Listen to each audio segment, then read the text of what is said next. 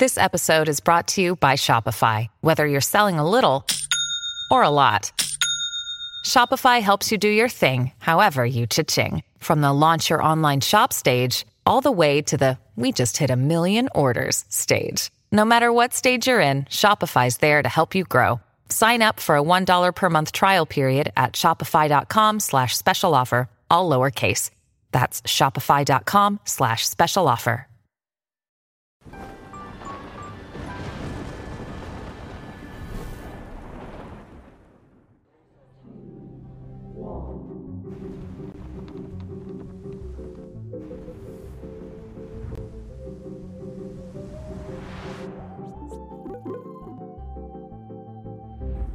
Salve, salve, amigos da ciência em todo mundo.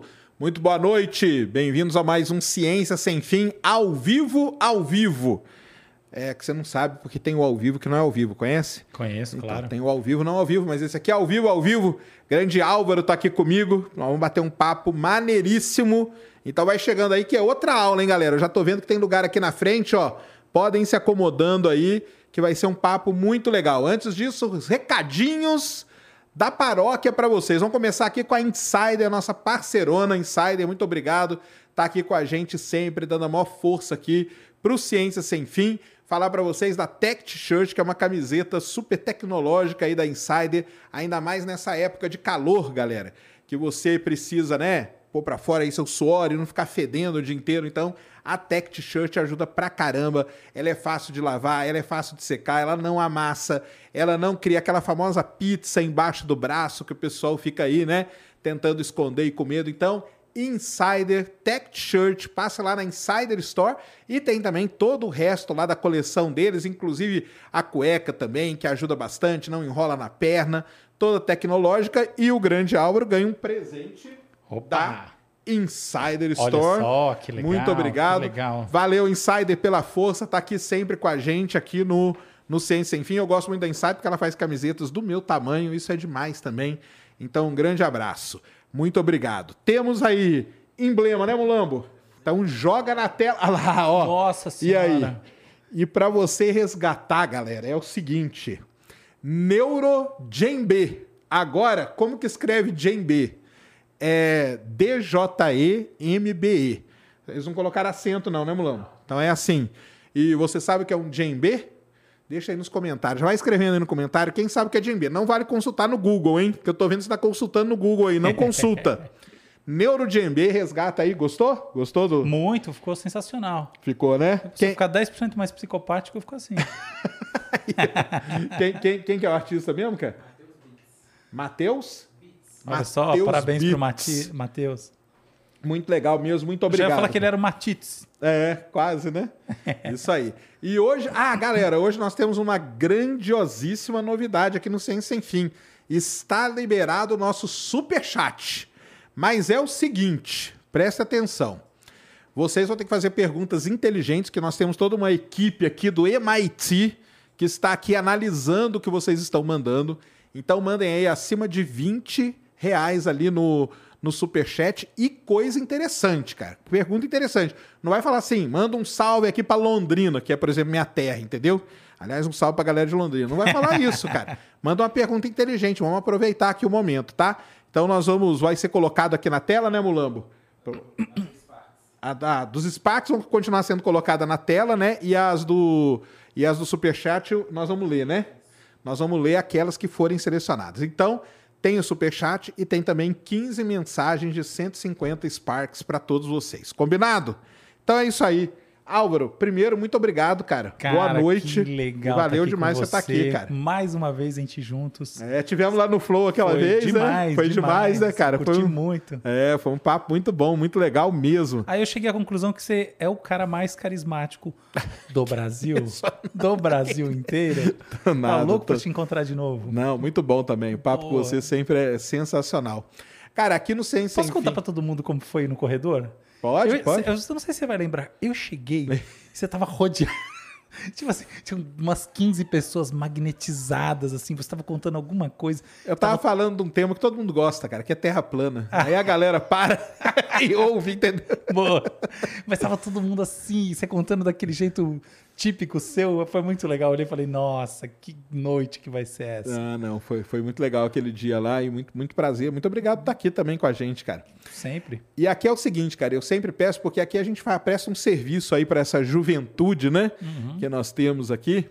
E eu sempre peço para contar um pouco da, da, da, da história do que, porque você é um cientista, e o que te levou para esse lado científico, e qual ciência que você escolheu e por quê, e como que foi principalmente a trajetória, porque, igual eu estava te falando antes, a gente já teve aqui pessoas que seguiram uma trajetória linear, né?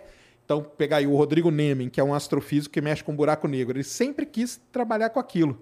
Então, ele entrou na faculdade de física, ele fez é, iniciação científica naquilo, mestrado, doutorado e seguiu linearzinho. E a gente tem pessoas como o Douglas Galante, que é um astrobiólogo, que a carreira dele foi tudo tortuosa, dando volta e tal, mas hoje ele faz um negócio que é, é um dos caras principais do Sirius, aquele acelerador ali, né? Sim. Acelerador de partículas. E como que foi a sua? Conta aí pra gente a sua trajetória. Pode contar desde o começo. Então, minha, minha trajetória, assim, no fundo, no fundo, ela se iniciou na escola. Assim, eu fui aluno bom de escola, eu gostava de, de aprender, gostava mesmo, sempre curti.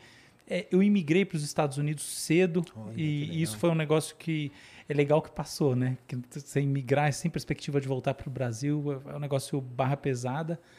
E foi isso. E na escola ganhei medalha, fiz uma coisa assim. Eu levei a sério essa coisa de escola. Eu, eu sempre tive uma coisa assim. Aprender para mim era um negócio que não só eu achava que era bom, como eu, eu achava que dava em alguma coisa. Então eu sempre fui meio generalista nesse sentido. Queria aprender basicamente tudo que aparecia na minha frente. Quando eu, eu, eu era criança, eu queria ser economista. Meu negócio era economia. é, minha inclinação era mais matemática do que qualquer coisa. Mas eu tinha 18 anos quando meu pai morreu. Eu fiz uma terapia na época super, super relevante, super forte. E eu decidi fazer psicologia. E aí eu entrei na, na psicologia, eu fiz psicologia na USP. É, e quando eu, eu entrei em psicologia, o meu, o, assim, o que eu estava entendendo que, que era legal para mim era conhecer a clínica da psicologia, eventualmente mergulhar na clínica. E de fato, durante um tempo eu atendi, atendi um monte de paciente, tal, sobretudo com uma técnica é, de eletrocefalografia chamada neurofeedback, que é uma. Depois eu até conto que é, mas enfim, é um, um, uma espécie de um treinamento. Mas eu não fiz um caminho de clínica mesmo, assim, do ponto de vista existencial. Não é o que não foi o, o que me marcou. O que me marcou mesmo foi tentar entender o pensamento humano. Então, quando eu, eu acabei a graduação, eu fui fazer um mestrado sobre esquizofrenia. E, e eu fui fazer um mestrado sobre esquizofrenia com uma pessoa, com, com um professor, que mexia com arte, arte e loucura. Assim, tem uma coisa engraçada, mas assim, o que de fato marcou a minha formação mesmo assim foi escrever poesia. Então, quando eu era moleque de tudo, eu escrevia, escrevia, levava muito a sério o negócio de escrever poesia e sentia que a única coisa que eu ia conseguir fazer realmente de bom na vida é escrever poesia. Ou a melhor coisa que eu poderia fazer na vida era escrever poesia. Talvez eu tivesse certo. tá? Até hoje, eu, no fundo, no fundo, eu acho que, que as coisas mais legais que eu criei, eu criei com 16 anos de idade, 17, até 15. Sim, realmente fui poeta jovem, que levei muito a sério, mas muito a sério, muito a sério. Chegou a publicar alguma coisa? então, olha, não. Eu, então, aí que tá. Eu tenho uma história com, com a publicação muito engraçada nessa época, assim, da minha vida, porque eu é, fui postergando e fui criando séries dentro de séries, sabe? Livros com divisões internas. Mas E eu- Tudo pra você. não, tudo pra. Mais um pouco eu publico. E aí, Ah, só que eu tenho um entendi. trauma, que é o seguinte: lá pelas tantas, eu entrei no Nascente para concorrer, no, que, é pro- é que é um projeto da USP de. Você deve lembrar que você fez USP? É aquele de literatura, essas coisas de arte. Sim. E eu fui indicado no Nascente, mas eu não ganhei. E aí eu fiquei completamente. Caramba. E aí eu não publiquei. Síndrome do impostor caiu em você. Total. Caramba. E aí eu não publiquei mais. E e ia acontecer uma coisa engraçada. A arte é uma coisa engraçada, a propósito, quem estiver escutando, arte é uma coisa engraçada, porque passa.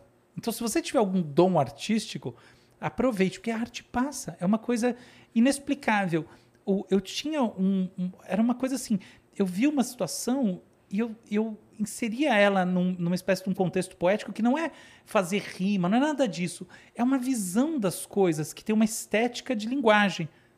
Mas isso sumiu. Eu, eu- eu não sei onde foi parar, entendeu? Desapareceu em mim. Tipo, é, é uma coisa que é, realmente foi de um momento. é- é- a arte é muito engraçada, né, cara? É tipo uma espécie de um, de um, de um estado de possessão. E Nesse caso durou anos, mas uma hora a possessão foi embora, eu perdi meu ethos poético.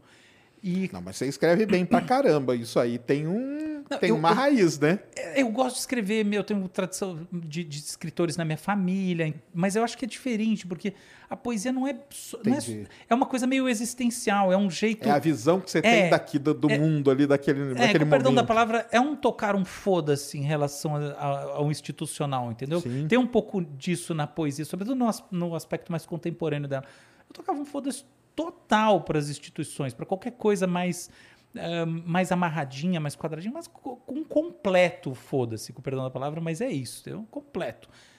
E era, uma era um jeito de ver o mundo que eu acreditava, que eu achava que era legal e que era melhor, no fundo, do que qualquer outra alternativa que tinha para mim. E não sei, eu acho que a ciência me, me domou né, mentalmente, curiosamente. Mas enfim, eu entrei para trabalhar com arte e loucura, muito inspirado por uma, por uma psiquiatra é, carioca chamada Nise da Silveira, que fez um trabalho, você sabe quem é, né? Um trabalho maravilhoso no Museu Dom Pedro, né? No, na, na verdade, antes era, era um manicômio, depois virou um museu. E com, com artistas como Arthur Bispo do Rosário, que fizeram coisas assim magníficas, algumas das artes mais interessantes, algumas das obras mais interessantes da história do Brasil foram feitas por artistas que não só tinham problemas psiquiátricos, como é comum, tá, o Arthur e muitos outros, mas artistas que estavam internos em manicômios. Mas será que esse interno deles não é porque o pessoal não entendia ainda? Não, de jeito nenhum. não, não. Eles tinham o mesmo problema? Nossa, problema cli- clinicamente. Problema neurológico, Neurológico sem dúvida, mesmo. sem dúvida. Você faz Ah, ressonância, tá. você vê, não tem nem dúvida. Paciente. É, é porque. Então, isso que é misterioso. A arte, é, no meu entendimento atual, ela tem um quê de, de corte do- da realidade analítica, de salto sobre a realidade analítica, que curiosamente. É, às vezes é mais fácil de atingir quando você tem menos pensamento analítico.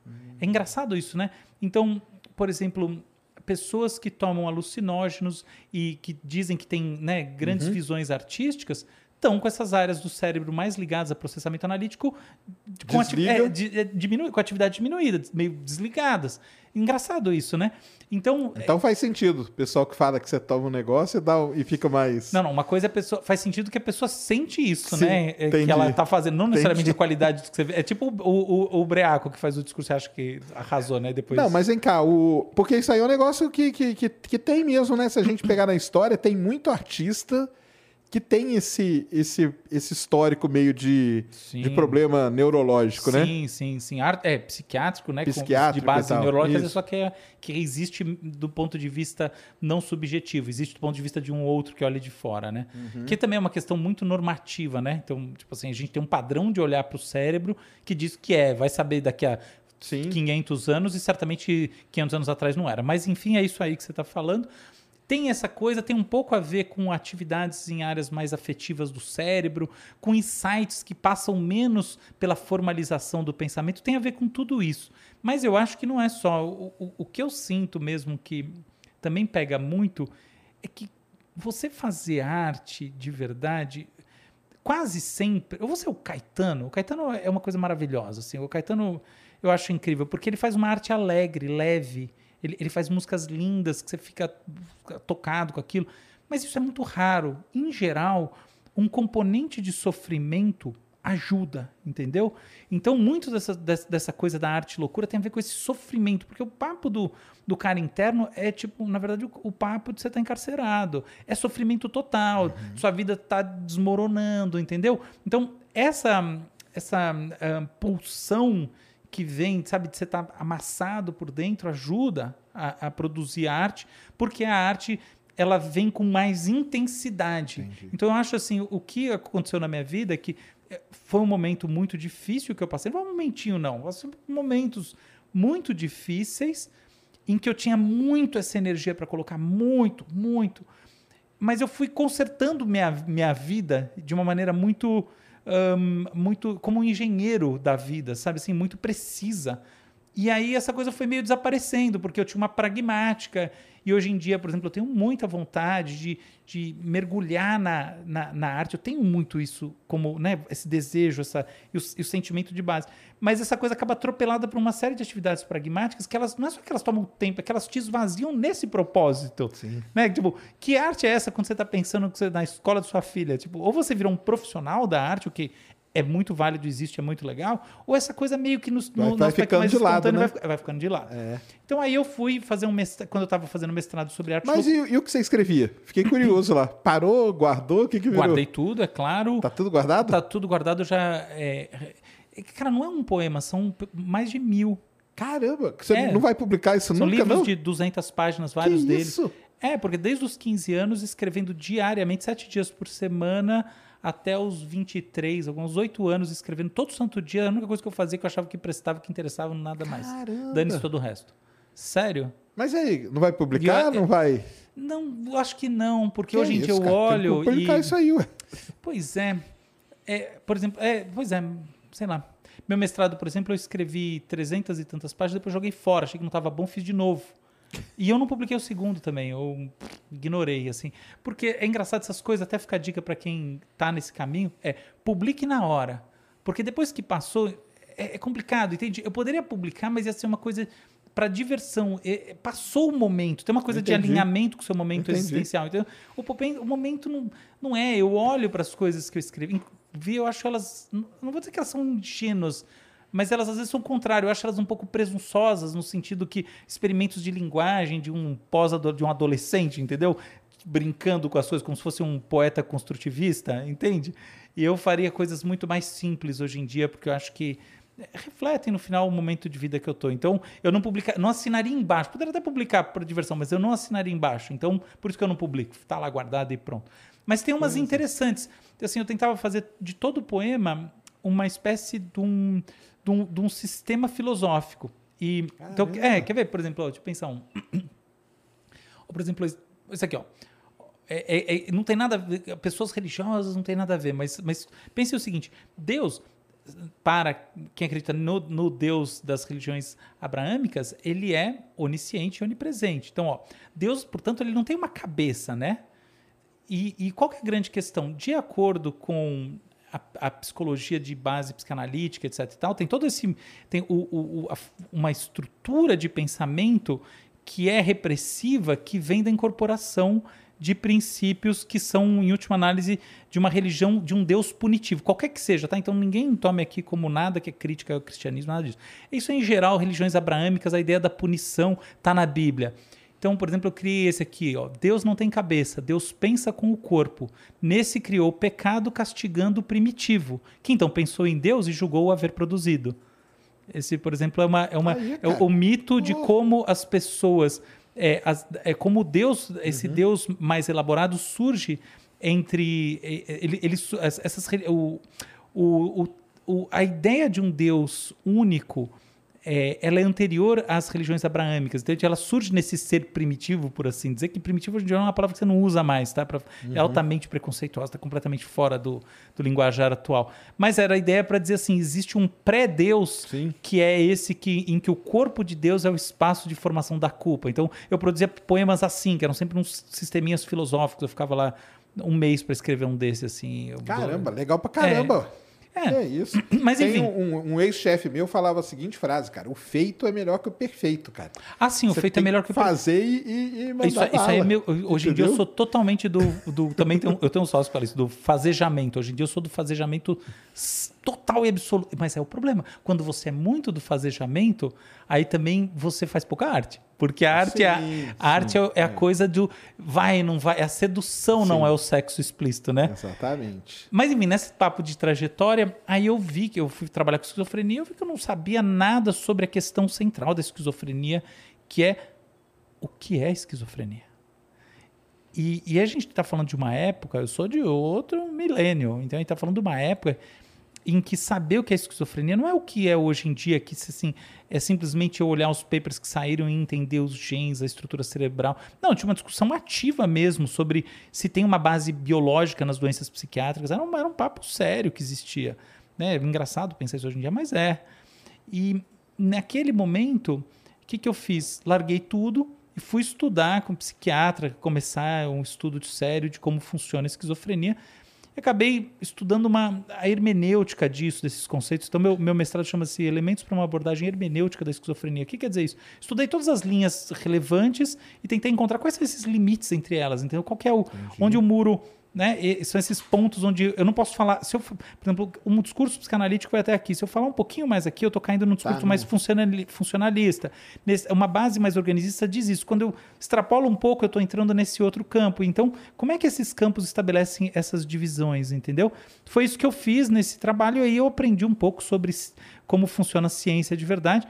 Naquela época eu estava atendendo o paciente, já estava numa coisa de transformação prática, mas o resumo da ópera é que eu fiquei muito cansado de estudar a, a antítese da racionalidade.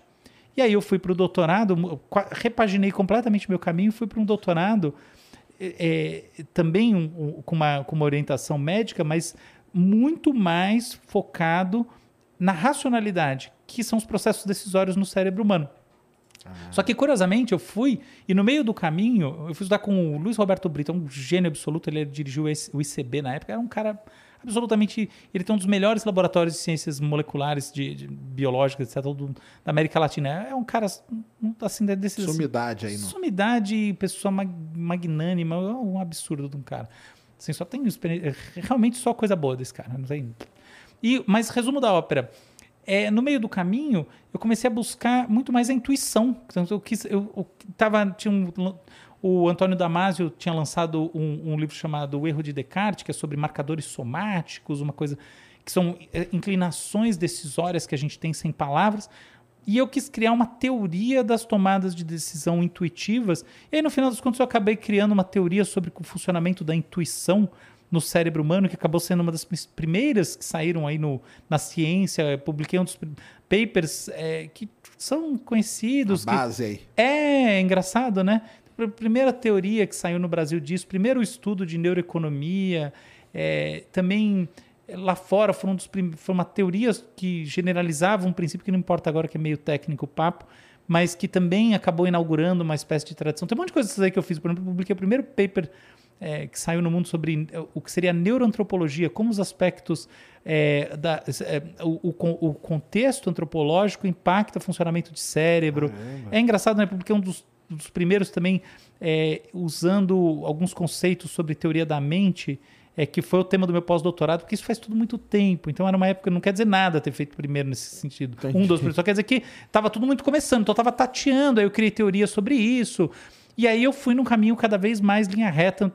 Eu mal acabei o doutorado, eu já tinha eh, entrado no, eu entrei no pós-doutorado antes de acabar o doutorado, eu virei, eu prestei o concurso público uma vez, virei professor antes de, de também ter o negócio do pós-doutorado, sabe? Tava tudo junto assim, eu, eu embolei um ano que eu publiquei muita coisa também, mais de 30 papers assim, internacionais, Legal. tudo num ano só, tudo uma loucura. Porque eu, tava, eu tinha essa mania de, de teoria, entendeu? Então eu precisava publicar, eu criava uma teoria para qualquer coisa, entendeu? Então foi criava meio... e publicava. É, criava, criava e mandava. Pum. Certo. Então, em revistas é, dessas de neurociências, que, porque elas publicam muito. Não é fácil publicar, são revistas boas, porque na Neuro, na Nature, na não sei o que. Tem paper na Nature como único autor, coisa difícil. Olha só que é, legal. E na Nature verdadeira, vermelhinha, assim, que é fator de impacto acima de 30. Uhum. Mas foram coisas, na verdade, assim, eu tive um insight sentei, escrevi a ideia, não foi mais que uma semana. Me deu o mesmo trabalho de um poema, cada, cada, um, cada negócio só. desse. E aí eu fui seguindo esse caminho. E o que, que dá mais prazer? Escrever os poemas ou os Escrever os poemas, não tem é? dúvida, lógico. Mas você acha que você não usou que você, que Lógico, você exatamente. É, os... Meu negócio, na verdade, o que eu sou mesmo é inventor. Por exemplo, você, você, você qualquer, fala, qualquer coisa que você falasse, você te dou um minuto para você inventar, por exemplo, um produto baseado no, no qualquer palavra que você falar possivelmente eu vou conseguir, porque é um negócio que eu tenho facilidade, assim, mais do que a parte sistemática, é criar, criar uma coisa que eu gosto, eu sempre fiz bastante. Eu tenho uma história engraçada, porque eu fui é, redator de uma agência de publicidade que eu não tinha forma, formação em publicidade, não tinha nada com. É, nessa época que eu, que eu, que eu fazia escrever poesia, eu fui, que é redator, é tipo um diretor de uma agência de publicidade. Escrevi é, Você escrevia bem, né? É, então... eu fiz um monte de coisa legal na agência, depois fui embora, porque também eu não tinha saco. E, e, tinha que acordar cedo, e eu, nem a pau. Então, aí eu. Mas enfim, então realmente, eu fui lá e inventei um monte de, de, de blas, entendeu? Assim, uhum. por assim uhum. dizer. E comecei a fazer artigos e estudos mais substanciais do ponto de vista de dados, de, de N, realmente, quando eu já estava inserido no, no, no, contexto mais de, de laboratório, já como professor. Então, quer dizer, eu fiz uma carreira no fundo, no fundo, de base, mais pensando, mais como intelectual, criando teorias funcionamento, como, sobre funcionamento da mente, sobre coisas em cima de dados, mas que são muito mais a reflexão. Esse é o meu, meu caminho. E eu fui seguindo e depois eu virei livre docente. É, nessa também minha livre docência é também nesse mesmo papo, né, que é uma linha é, da ciência cognitiva em que o, o, negócio é o funcionamento do cérebro, mas sobretudo das tomadas de decisão. Também não vou entrar nos detalhes porque acaba ficando chato para as pessoas, mas é meu negócio sempre foi do ponto de vista mais científico, a área de especialização, tomadas de decisão no cérebro Caramba. humano. Eu fui desenvolvendo e chegou um determinado momento, é, eu virei 20 horas, saí, porque eu, é, né, eu, eu precisava ter um espaço para outras coisas e comecei a aplicar essas ideias em ter empresas, né, inventar inventar produtos, inventar metodologias. Isso foi tomando um papel muito grande na minha vida e hoje em dia tem um papel realmente assim muito grande. E aí lá pelas tantas surgiu um negócio que, sei lá, acho que é, na falta de comentador, né, a mídia também tem sempre esse a mídia parece que é uma coisa genérica, né? Mas algumas revistas, algumas têm, têm um interesse. Aí eu fui convidado para virar colunista lá no, no UOL, comecei a escrever, minha coluna começou a dar certo, comecei a falar nos outros veículos, e hoje em dia no fundo isso aí vira uma espécie de uma. É quase uma ocupação, né? Porque, umas, sei lá, umas quatro, cinco vezes por semana eu, eu também falo sobre alguma coisa em alguma mídia por aí. Assim, é espontâneo, entendeu? Mas, mas é, é quase um trabalho, porque como eu já sei que todo dia. Sim, claro. Todo dia tem, no fundo. Você já marca. É, eu já tenho que ser, Eu não sei que horas vai ser, mas.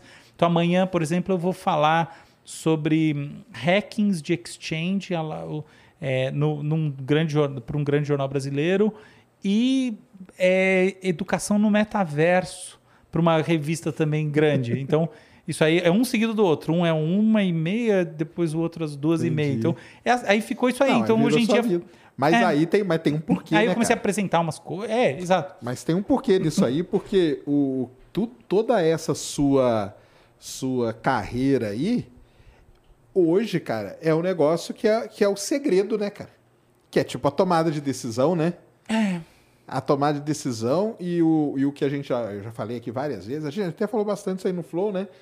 Que é aquele, o lance do cara. É, os caras hoje que, que estudam marketing e tudo, que é o que domina o mundo aqui, o cara ele não é, ele tem que ser especialista em neurociência para entender como que o cérebro funciona e como que o cara vai tomar a decisão de tomar. Por que, que eu vou tomar o o monster aqui em vez de tomar água, né? Perfeito. Então, e você, você como que você construiu essa base, né? Que você é a pessoa mais indicada para. É, por isso que eu acho que ficou me chamando. Não digo que eu sou a mais indicada, mas é uma dessas que está aí né, circulando claro. pra, e fala dessas coisas. E como eu gosto de, de assunto novo, é, também é isso. Então, eu acabei fazendo o blockchain, né? Virei parte do negócio que fez o único que tem. Então, assim, eu, assim, deu, se tem um desafio Cê, e, cê, e, ele é, pega, né? e ele tem alguma pegada, e no final das contas essa coisa empresarial acaba sendo assim também, porque onde tem algum. Se, se é muito fácil, tem tá muito comoditizado. Então você sempre tem uma bucha,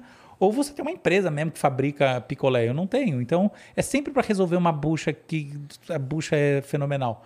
Uhum. Entendeu? Então, no final, as buchas fenomenais vão lá, ficar lá no, no, meu colo, umas delas, assim. Muito do colo do, do, do Oda, meu sócio, na, na, locomotiva que, do Renato Meirelles, que é um gênio de, da pesquisa. Mas é isso, entendeu? A gente fica aí, se, tem, um, tem um pessoal que fica resolvendo bomba. É isso, entendeu? É. é e aí tem o, o, o, outro pessoal fala, mas como é que faz? Como é que mexe com essas bombas? Por exemplo, ó, e, e eu, eu, de um tempo pra cá, eu comecei a gostar de uma coisa que é muito perigosa, que é ideia polêmica. Mas não aquela. Eu não gosto de ideia polêmica no sentido moral. Quer dizer, eu nem tenho nada contra, tá? Mas elas não me dão tanto tanto tesão, por assim dizer. As que me dão são as que desafiam conceitos institucionais que não são ofensivas para as outras pessoas. Por quê? Não é porque, eh, olha que eu sou bonzinho, não é nada disso.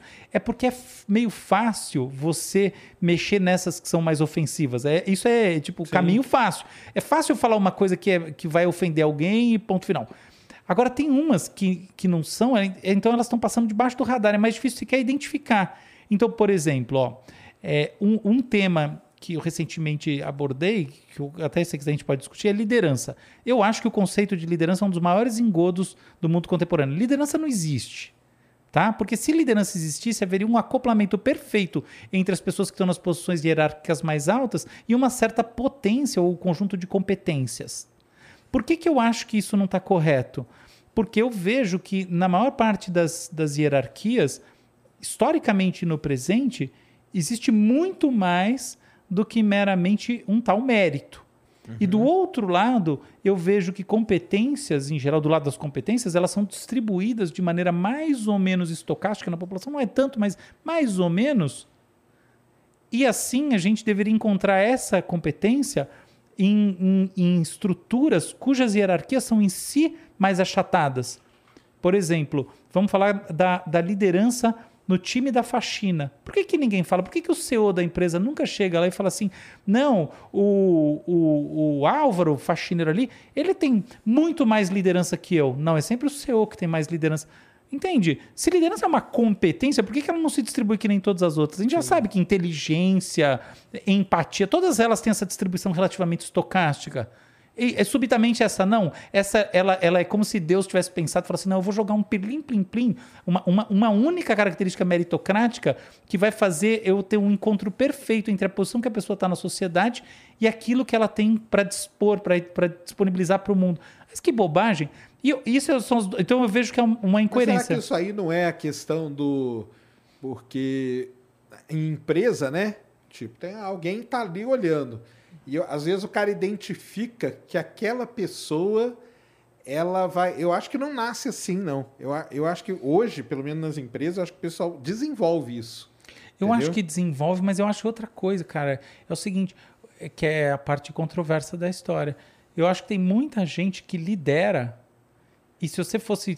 A hora que você vai decompor esse conceito de liderança com, com um pensamento estratégico, isso, aquilo, aquilo outro, uma série de, de, de competências, a pessoa tem pouco delas, ou às vezes não tem nem, nada delas, ou às vezes tem um pouco só de uma, às vezes tem muito só de uma. Entende? Então, assim, o mito é que as, existe um conjunto de competências de estado elevado nas pessoas que estão no topo das coisas, do que quer que seja. Ah, Isso eu acho uma bobagem. Então, até, até teve um estudo recente, todo mundo acha que físico e neurocirurgião eh, são, são pessoas super inteligentes. Mas acabou de sair um estudo que aplicaram QI, teste de QI, um monte de físico e neurocirurgião e o QI é normal. Eu, eu sei porque eu conheço um monte de neurocirurgião. Tem, tem uns que são inteligentes, outros são burros. É isso. Eu, tem um monte de CEO de empresa, é chato dizer, mas, mas eu acho pessoas ah, que estão abaixo da média ah, intelectual de muitos dos meus amigos. Então, eu não vou dizer que são burros, porque isso não é uma palavra legal, mas é, mas é essa coisa, entendeu? Mas isso aí eu posso falar porque eu não trabalho, eu já, já saí, mas, cara, pelo cara, pensa na Deus, universidade. Cara. Pensa na universidade. Desculpa dizer. Não, aí é, universidade. Aí é cheio de gente sei, burra. Mas... Desculpa dizer, mas tem. Publica pra caramba, faz um quê? Não é burra, mas é assim, a competência na sua distribuição, ela não está perfeitamente um, um, homogeneizada e ela não é compatível com outras pessoas que estão muito abaixo nessas hierarquias de poder. É simplesmente isso. Portanto, a ideia de um conceito que está presente nos grandes líderes é uma bobagem. Fora que, como é que Gandhi tem a mesma coisa que Gengis Khan? Cara, entendeu? são os que os líderes têm liderança. Não é isso. Eu acho que esse tipo de, de ideia é um equívoco. Então, na mesma linha, é, a gente estava falando do marketing. Eu disse assim, uma, eu, eu, ando bastante interessado em desven, desvelar essas realidades sobre esses mantos conceituais da pragmática. Então, um grande manto da pragmática é o do marketing. Você falou muito bem. Hoje em dia, a gente está vivendo uma realidade, do ponto de vista é, socioeconômico, em que o marketing que envolve saber ou, ou inferir com, com boa dose de assertividade o comportamento futuro tem um papel fundamental. Você tem toda a razão. E isso, na minha visão, pode ser colocado de uma maneira bem dura. É o seguinte: no momento atual, a publicidade perdeu. Eu não sei se as pessoas olham por esse ângulo, mas pense o seguinte: eu venho de uma era em que o negócio era o grande criativo da agência, que blá blá. Mas eu, tenho, eu, eu tô, agora escrevo uma frase por dia, inclusive publico nas redes sociais. Quem vê isso aqui e gostar de redes sociais pode agora me seguir no Segue. É, é, Instagram. É, agora tem. Mas, enfim, é, eu ponho uma por dia. Tem uma que eu vou botar daqui a pouco que, que é assim, que eu, eu pensei ela... Spoiler. vai É, lá. spoiler da frase, eu pensei ela hoje. É assim, se as agências tivessem contratado os tais criativos, a gente não viveria a era do algoritmo. Entende? Agora, é duro falar isso. É duro, essa, essa frase que é dura. Agora, qual que, isso é, mas é duro, mas é óbvio. Isso não desvela nada. Agora, qual que é a parte que eu acho que vai ser desvelada? É que eu acredito que, que essa, essa onda do metaverso, que é fundamentalmente uma onda de um espaço virtual, vai trazer para a, a, à tona de novo a demanda pela competência estética, visual, criar cenários oníricos. Então eu acho que a publicidade vai voltar mais forte do que nunca. Inclusive eu falei, é, Ela eu tô falando tá- isso Ela aí. pode estar passando por uma, por uma baixa agora. Isso. mas, Então, só para te dizer o seguinte: repente- isso, você está falando, não, o que é importante é conhecer o cérebro da pessoa. Eu concordo, hoje em dia é isso, porque a gente está vivendo a era do algoritmo. Mas vai ter a era do pós-algoritmo, no sentido em que alguma coisa mais artística, no sentido criativo, tá? Mais, mais vamos dizer assim, ligada à experiência sensorial. Ela vai, vai, retom vai, vai retornar. Mesmo porque o, o meta lá, aquele negócio de você pôr aquele óculos, você, é. imersão, né? É imersão. o que total, entre né? nós, é, eu, eu acho que você deve concordar, é, é, é um negócio desagradável, tá? Então, eu escrevo, eu ando pensando muito sobre esse assunto, mas não quer dizer que eu seja um entusiasta de VR, assim. Eu uso aquilo 10 minutos e, e tanto, o meu fica encostado, não quero saber, depois que eu compro o último. Não, eu acho que não é o caminho esse negócio, para mim, tá? Porque eu não gosto, eu fico tonto, quando, inclusive, se eu vou digitar no carro, eu já fico tonto. Então, não é um negócio. O cara contando que digita no carro, né? Obviamente dirigindo. Mas, enfim, é, o fato é que eu acho que não, não importa o que eu sinto, eu acho que existe uma tendência social. Eu acho que os games trouxeram uma experiência ahn, de realidade estética diferenciada e eu acho que vem uns novos designers, novos criativos com uma nova linguagem e mais do que uma nova linguagem, um novo entendimento de, do que, que é uma proposta de comunicação que funciona que vão botar para quebrar. E ela vai ser menos algorítmica do que a gente está entendendo hoje em dia, no sentido em que ela vai ser menos entregar o conteúdo que interessa para quem interessa na hora que interessa. E ela vai ser mais assim: o algoritmo tá, ou a inteligência artificial está no desenho de uma animação que interaja de um jeito orgânico, coisas assim, entendeu? Então acho que tem uma volta da criatividade aí para acontecer, que para quem curtir essas coisas vai ser muito interessante. Legal, aí. Por enquanto tá terrível, né? Porque, Nossa. nossa, por enquanto tá horrível aqueles É. desenhos que os caras fazem. Não, horrível, Mas horrível. vai, mas vai melhorar, né? Vai- Eu acho que vai melhorar e eu vou ficar de fora. Não é minha onda. Não vai entrar? Não é meu Será vai papo. conseguir? É, não sei. Mas eu vou sempre refletir a respeito, falar um monte, isso sem dúvida. Não, eu, é, isso aí vai, vai, vai causar uma, assim, uma onda de reflexão. Já tá causando, na verdade, né? Sim. Já tem muita gente pensando Sim. em tudo isso, porque, cara, vai ser uma mudança total de, de relações humanas, de tudo, né? Sim, De- eu acho que você trouxe o ponto. Tem muita gente pensando, mas eu acho que tem menos gente do que deveria sobre esse aspecto. E eu queria até te perguntar: você acha que os nossos filhos, você tem filho pequeno também, é, vão ser mais felizes ou menos felizes do ponto de vista, não eles especificamente, do ponto de vista dessa macroestrutura, de eles como exemplo dos outros? Cara, eu, eu acho que eles vão ter a felicidade. Ah, Meu filho já tem. Eu tenho um filho mais velho lá que ele. Não, o novinho, Hã? o pequeno. O pequeno, o pequeno também já entrou, cara, mas o mais velho, ele é é 13 anos, né? E ele joga muito, e principalmente o Fortnite, que já é aquele jogo que já que você já compra as skins, que você já não sei o que, entendeu? E o jogo vai lá, onde que eles usam o algoritmo associado com essa, com essa parte criativa. O algoritmo vai lá e já sabe que, ó, mais ou menos, ele gosta desse tipo aqui. Então eles jogam uns de graça, Aí ele vai, aí de repente vem um para comprar. Aí, entendeu? Então esse negócio aí é, é, é muito complicado. E Também acho. é muito complicado isso, cara. Sem moralismos. Sem, sem. E eu acho que essa, essa geração, cara, ela já tá nisso, entendeu? Então eu acho que eles não conhecem o que é a felicidade fora disso. Mas você acha que é uma. É, é difícil comparar, né? Mas como você vê essa, esse modelo de felicidade? Ah, não. Eu, eu, eu acho terrível, na verdade. Viu? Eu acho terrível. Eu acho que é aquele é esse negócio, né, cara? Que, tipo, relação humana, ela vai pro, pro- Não vai precisar, né, cara? Cara- Ele tá feliz ali no canto dele e tal. E aí, né? Como que vai ser o dia que encontrar com outro ser humano? Entendeu? Pois é, eu acho que você tocou no ponto central, cara. Puta, é, o, o que me. Assim, eu, eu sinto o seguinte: que a gente tem que quebrar a felicidade em duas coisas. A, a, a mais hedônica, mais sensorial, prazer, que a gente pode chamar ela de mais alegria, a gente pode chamar ela de ou felicidade hedônica, a gente vai chamar ela do que quiser, mas a gente está falando de uma coisa que é como uma pílula. Você toma um negócio e é a pílula da felicidade. Ah, sim. Não, e os, essa e, tá... os, e os negócios sabem como, né? É, essa Eles daí, sabem essa como daí, te dar essa pílula, né? Exato. Como a gente está melhorando no tratamento das doenças psiquiátricas, a gente está no conceito de alimentação, no tratamento de, da dor, de um monte de coisa, e ao, e ao mesmo tempo a gente está entendendo bem como desenhar experiências, é, tanto experiências de mundo real quanto experiências digitais melhores, essa aumenta bastante rápido. Agora, do outro lado, na felicidade como essa estrada, essa é coisa que você só pode olhar transversalmente, olhar e falar, putz, eu na minha vida, será que eu sou uma pessoa feliz? Ou não sei essa que você olha assim? Aí eu vejo problemas, porque eu acho que a gente é, vai ao, ao, longo do tempo meio que enferrujando nas habilidades interpessoais. E, e aí é o que você falou. Só que não, não dá, e eu diria assim, não é condizente com as nossas aspirações viver apartado das pessoas.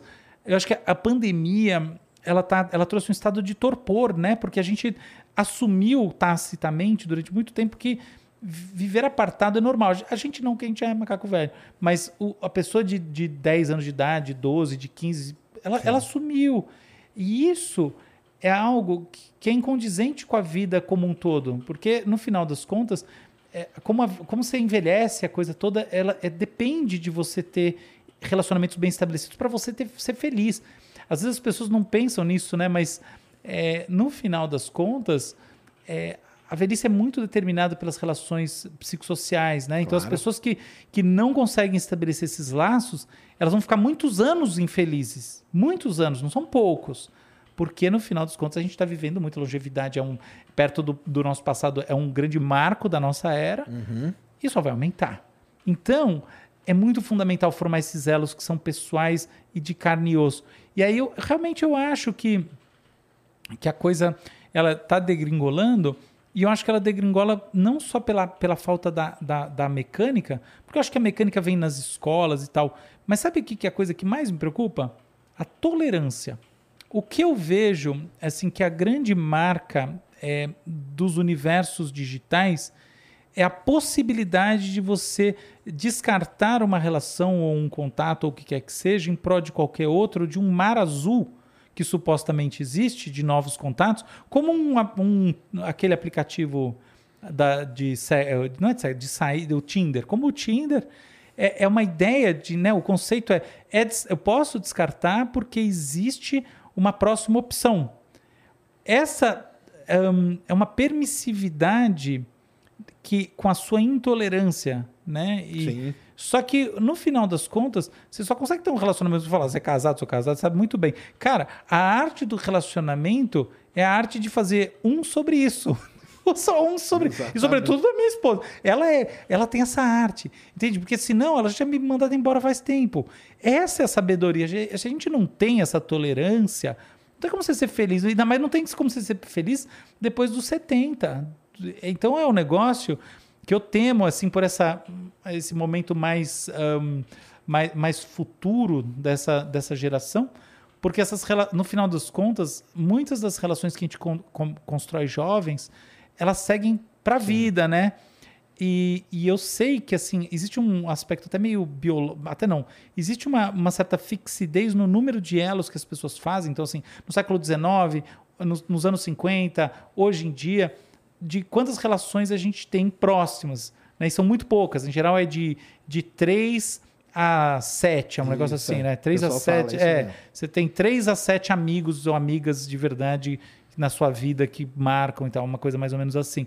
A questão é, se você não põe uma corporeidade nesse relacionamento, não tem interação no dia a dia, eu temo que pode ser 3, pode ser 7, pode ser 20, mas a coisa não se sustente no longo prazo e a infelicidade seja maior. Entendi. Vai ter um pico, mas aí vai, né, cair, né? Eu e acho, aí... cara. Eu acho que a solidão. A gente vive uma pandemia, numa epidemia de solidão, né? Isso já é uma coisa muito falada, muito verdadeira. Uhum. E, e eu acho que ela vai aumentar. É engraçado que eu vejo como um dos vetores da solidão os robôs. Porque cara, no fundo, no fundo, tem pouco uso melhor para um robô do que você botar ele para fazer companhia de um idoso solitário. É isso. Entendeu? Não só para poder interagir, mas para fazer coisa prática.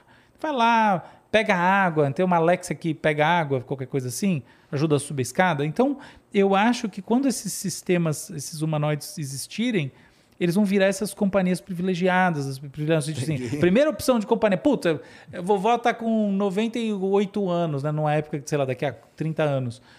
Pô, será que a gente consegue? Vamos todo mundo juntar e pagar um plano que, que põe aquele robô que é como se fosse o plano de saúde? Que você paga por mês e tem uma Pra espécie de um assistente ele digital tal, né? que É. faz algumas atividades. 30 anos a gente vai ter o robô pensando. Claro que não. Mas tem uma coisa que vai, que faz isso, faz aquilo, muito mais do que hoje em dia. Tal como 30 anos atrás a gente não tinha smartphone. É, é isso aí, essa é a diferença. Na verdade, é mais porque essa, a, a curva é exponencial, É, né? curva É, é. então vai, vai crescer mais. Mas é isso. Não vai ter nada absurdamente chocante para o padrão atual, mas certamente vai ter algum robô que vai fazer uma coisa que, a gente, que muita gente já imagina que existe hoje em dia.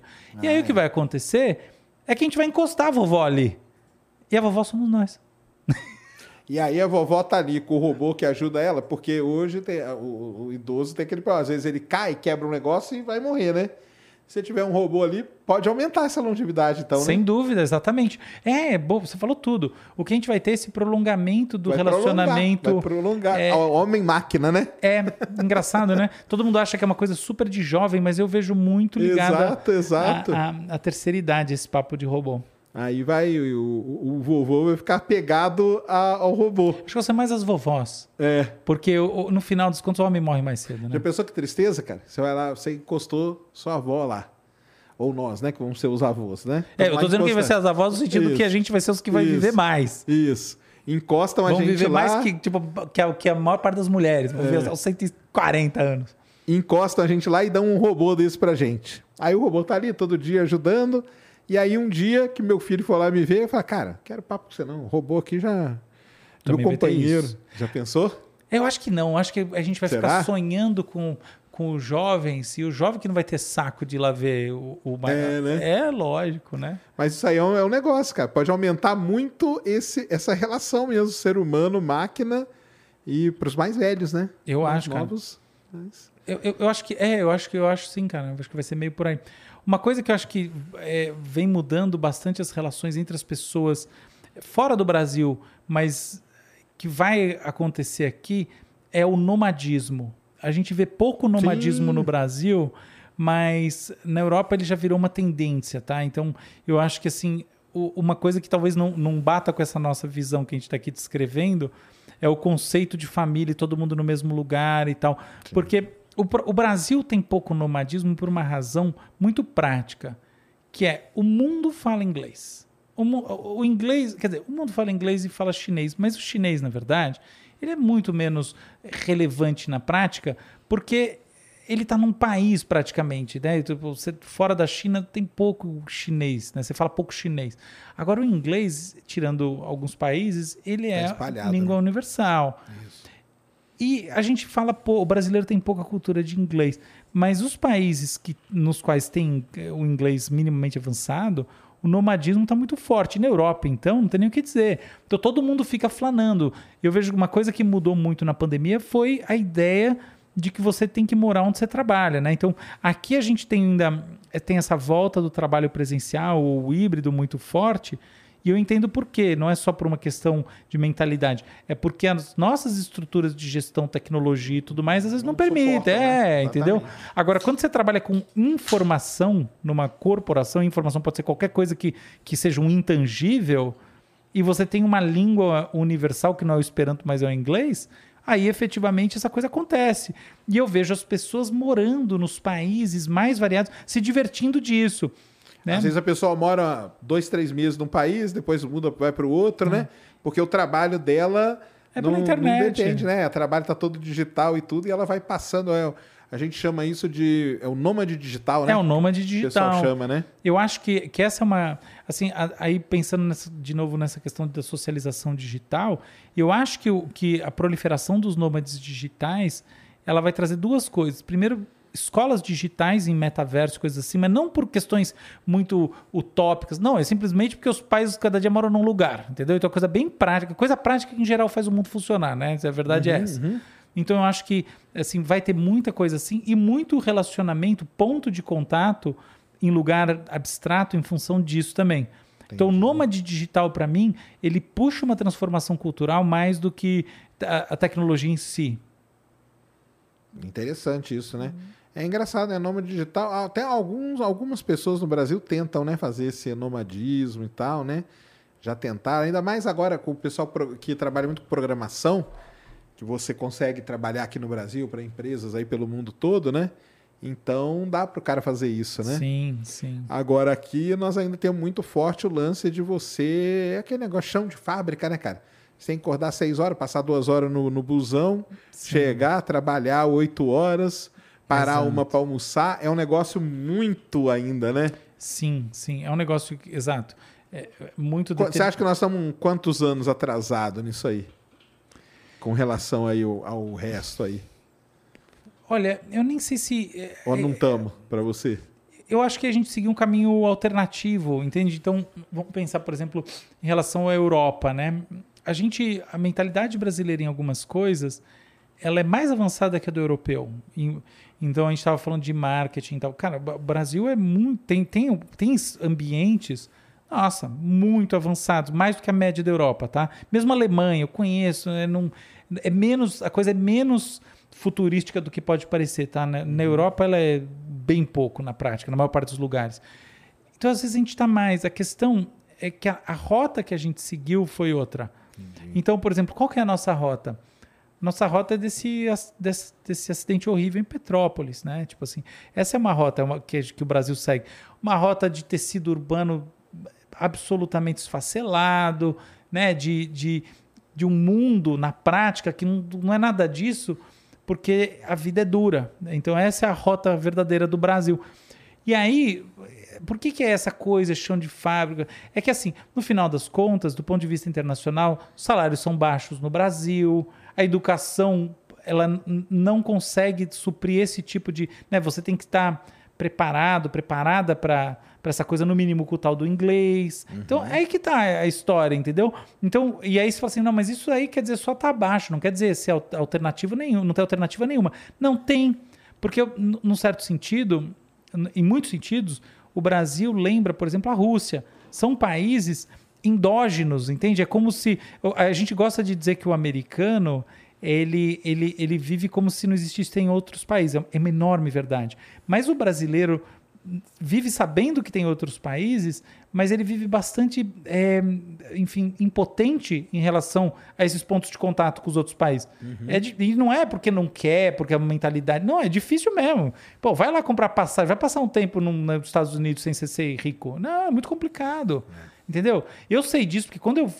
Meus pais eram professores universitários, é, eu me imigrei com 10 anos de idade, 9 anos de idade, que é isso, entendeu? No final das contas, é- essa é a realidade do brasileiro, na média. Você não vai fazer algo que, que é apoteótico, exceto você vem de uma família milionária ou você, sei lá, fez grana na vida e com alguma coisa.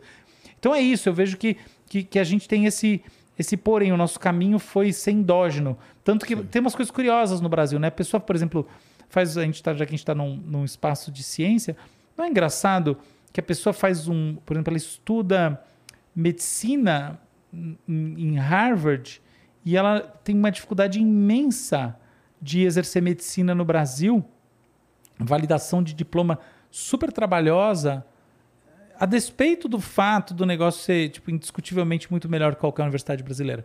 É, é- é o jeito, o jeito da coisa é voltado, é desenhado para esse mercado interno. E aí você fala, não, mas não é uma distorção, porque, por exemplo, tem esse monte de gente que vai estudar medicina na Venezuela, sei lá onde, e depois vem com uma formação pior e, e aí você tem um, um risco de fato.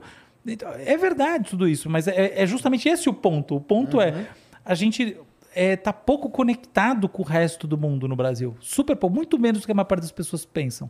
É, é engraçado, quando você, você vai por aí, você circula, ou se algum dia na sua vida você circulou de verdade, você fala, cara, é, é bem pouco conectado. Ah, é. É, esse é o porém. Então, a gente é pra dentro. Já pensou em ser nômade digital, não?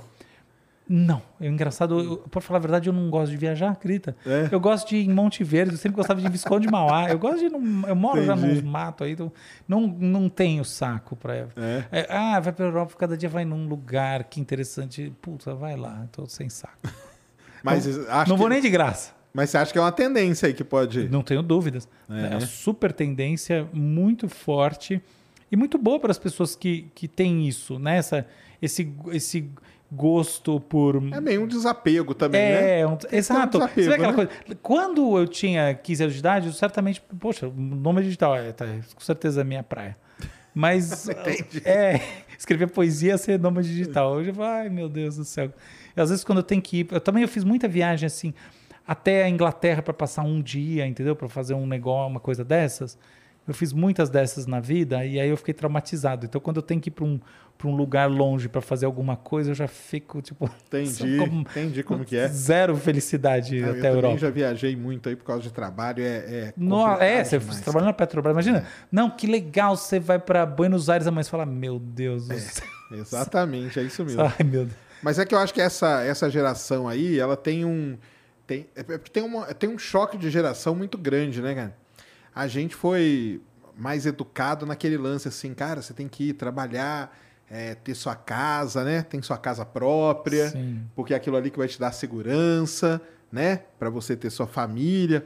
A gente foi educado nessa linha. Sim. Hoje a linha é um pouco diferente, né? É, é, sim, cara, isso. Tipo, casa própria, você vê, eu já vi pesquisa aí que, cara, uma, uma porcentagem grande não quer nem saber de comprar nada. Pra que, que eu vou comprar? Porque comprar é uma casa própria tá me prendendo naquele lugar e eu não quero ficar preso. É, muito legal isso que você tá falando. então é a pessoa grande gosta de, verdade. de alugar, aluga aqui, aluga ali e tal, comprar. Por isso que esses Airbnb, É, deu- esses negócios de temporada deu certo por causa disso. Claro, né? claro. E aí o pessoal, então, é, foi uma mudança né, de cultura muito grande. Talvez a, a geração dos nossos filhos já seja nessa outra linha, né? A nossa ainda é nessa de, cara, Ah. você tem que ter o seu lugar e tudo, né? Sim, sim. Eu, eu acho. Eu, eu vou fazer um, um mínimo ajuste no que você falou, assim, uma, uma contribuição que é a seguinte: isso é uma verdade, em especial, até a classe média. Da classe média para baixo, o sonho da casa própria continua muito forte. Eu sei porque a gente fez uma pesquisa do- lá na, no Locomotiva exatamente sobre isso. E vem forte, entendeu? É, é muito uma questão assim: quem não precisou da casa, hoje em dia não tem mais esse sonho. Ou tem menos esse sonho. Mas quem vem de uma história de família, de não ter casa na família, de ter essa preocupação, aí, puta, quer a casa. É, é uma coisa muito assim. É uma E- conquista, né? É uma conquista. Então, Certo. pra gente, ah, tá, não precisa da casa, mas. Entendeu? Não, não, mas eu acho que É até a gente. Até Não, a gente veio com a casa, com o papo da casa. Isso, é. é. Agora, tem uma coisa que, que também conta muito nessa história, que é a casa, ela é uma proxy para a família. Então, o que, que muda, né? Eu vejo que, junto com a queda da, da, da demanda pela casa, vem a queda da demanda pela família. Essa é a principal transformação. É a mudança da família. E a mudança da família, por sua vez, está relacionado. eu- aí sempre muito cuidado, mas assim, com dados internacionais mostram que ela ela está muito relacionada com uma queda de popularidade das religiões tradicionais, é, sobretudo do cristianismo na América do Norte e na Europa, que são tendências onde isso se forma. Isso é dado, tá? Então, assim, há uma queda grande mesmo de adesão ao modelo como um todo, né? As pessoas, assim, os dados vêm revelando essa mudança de paradigma e surge esse jovem, esse, esse modelo de pessoa que tem menos preocupação com a família, menos, menos interesse em, em se filiar a uma lógica de pensamento institucional, inclusive seja ela qual for, e aí que acaba mais inclinado, mais seduzido, seduzida pela lógica de, de flanar, como dizia o, o poeta Baudelaire, né, pela Paris do século XIX, de circular aí pelo mundo. Acho bonito esse negócio de flanar, porque parece faz um som, né, parece um ventinho flanando. É, legal. esse papo, né? A pessoa vai aí flanando é, pelo mundo. Então, eu acho que são, são fenômenos muito correlacionados e eu não sei até que ponto existe um, um- um- um uma certa causalidade e se a família como, como desejo de, de subjetivação voltar a ganhar a popularidade que tinha antes, se esse papo da casa também, da, da, de abdicada, de ter uma casa própria, também não desaparece, entendeu? Entendi. Porque, cara, realidade, para mim, pelo menos, me parece muito claro é o seguinte: você pode querer achar o que você quiser. A hora que você tem filho, filha, cara. Ah, não, muda tudo. Ou queira ter a tal da casa, porque assim, a sua injeção de saco vai ser infinitamente menor. A questão da injeção de saco. Porque a escola é no mesmo lugar, aí você muda para outro lugar, tem outra escola. É, é- são buchas do mundo prático que acontecem. Então é isso, tá? Então é, é muito.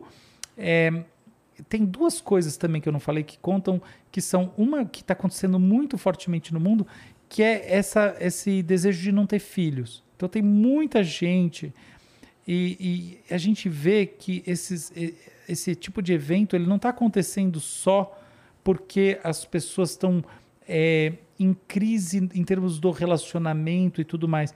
Não, elas estão achando hoje em dia que existem modelos de felicidade que não envolvem essa troca. É uma mudança mesmo, assim. Eu não preciso disso para ser feliz. Tipo, eu sei lá, eu, eu acho tão maravilhoso, eu, eu, eu tô feliz assim, mas eu entendo perfeitamente que tem essa vibe. Eu, eu não acho que tá nem um pouco errado. Assim, é- é diferente do jeito que eu penso. Acho que ter filho é muito bom por mim, eu tinha cinco. Acho su- super legal. Fazer o maior astral do mundo. Mas não quer porque eu teria dez. Mas é isso. Agora, eu entendo, não é o que as pessoas, muitas querem, os mais jovens, não sentem que é o caminho para ser mais feliz. E não é só por encheção de saco, não, não é isso. Essa questão de de você formar, doar, de você ensinar, de você ver crescer, esse negócio que é tipo a gente tem uma nerdice desse tipo, né? Eu sei que você tem, eu também, que a gente já conversou fora daqui. Que é isso de achar essa coisa, eh, né? o filho é quase um lab de, de, de mundo, né? É uma coisa divertidíssima de você ver acontecer. A pessoa não acha, não acha. Ela veio de tem uma, um outro mindset e não acha mesmo. Então esse é um fator que conta demais, assim. Eu acho que a gente não pode tirar dessa, dessa equação essa questão. E tem um outro que vem mais ou menos junto, é, vamos dizer assim, ele é contrapartida, que é a sensação das pessoas. A gente está falando aqui, abrindo um parênteses, de pessoas em geral que são esse modelo de classe média, que né, isso aqui tem muito mais a ver com a Europa e Estados Unidos do que com o Brasil, que é esse país endógeno, mas tem Brasil pra caramba também nisso aqui. Eu acho que todo mundo que está assistindo, os jovens assistindo em casa deve estar se identificando. Mas é lógico que, que tem graus. Mas e- então, nesse fator específico tem bastante, que é as pessoas estão sentindo que elas vão viver muito mais. Então, o que eu vejo é que as pessoas pensam. Podem ir. É, tipo, ela pensa assim, ah, sei lá, depois eu vejo. Né? É, A, a gente, pelo menos eu, quando eu tinha 25 anos de idade, eu sentia que estava num caminho que é, tipo assim, basicamente assim, não, então, meio que algumas coisas têm que se acertar, entre elas a profissão, papapá. Elas tinham, eu lembro disso, 25, eu estava no mestrado lá pensando, cara, pô, demorou, tô, tô, tô, tô atrasado aqui, entendeu? Escrevi de novo esse mestrado, podia ter feito doutorado, de ser hum, tipo professor da USP já, sabe Aham. esse papo assim? Sim. É, tá, tá um negócio. Mas hoje em dia, é- a janela projetada, às vezes de maneira implícita, inconsciente, é muito maior. Então também tem esse papo do, do nome digital e tudo mais, porque a pessoa lá no fundo está pensando, sei lá, daqui a 20 anos eu penso Eu essa posso, história. Exatamente. Então são exatamente. esses fatores para mim que geram É. essa, essa, essa mudança de paradigma que a gente está vendo. Mas é com a pandemia a galera teve que voltar pra casa, né? Pra- Cara, pra- muito louco isso, né? Deu uma, deu uma paulada, um choque da realidade, né? Cara, forte, forte, forte, forte, forte. E tem um choque que, que ele ainda tá para ser absorvido. Por exemplo, tem, tem uma coisa que eu não entendi bem, é, como ela aconteceu, é, que é hum, essa volta sem o luto. Porque a gente não está vendo tanto né, essa, essa manifestação pública do luto. Mas se a gente para ver, a quantidade de gente que morreu é tão grande, é uma coisa tão fenomenal.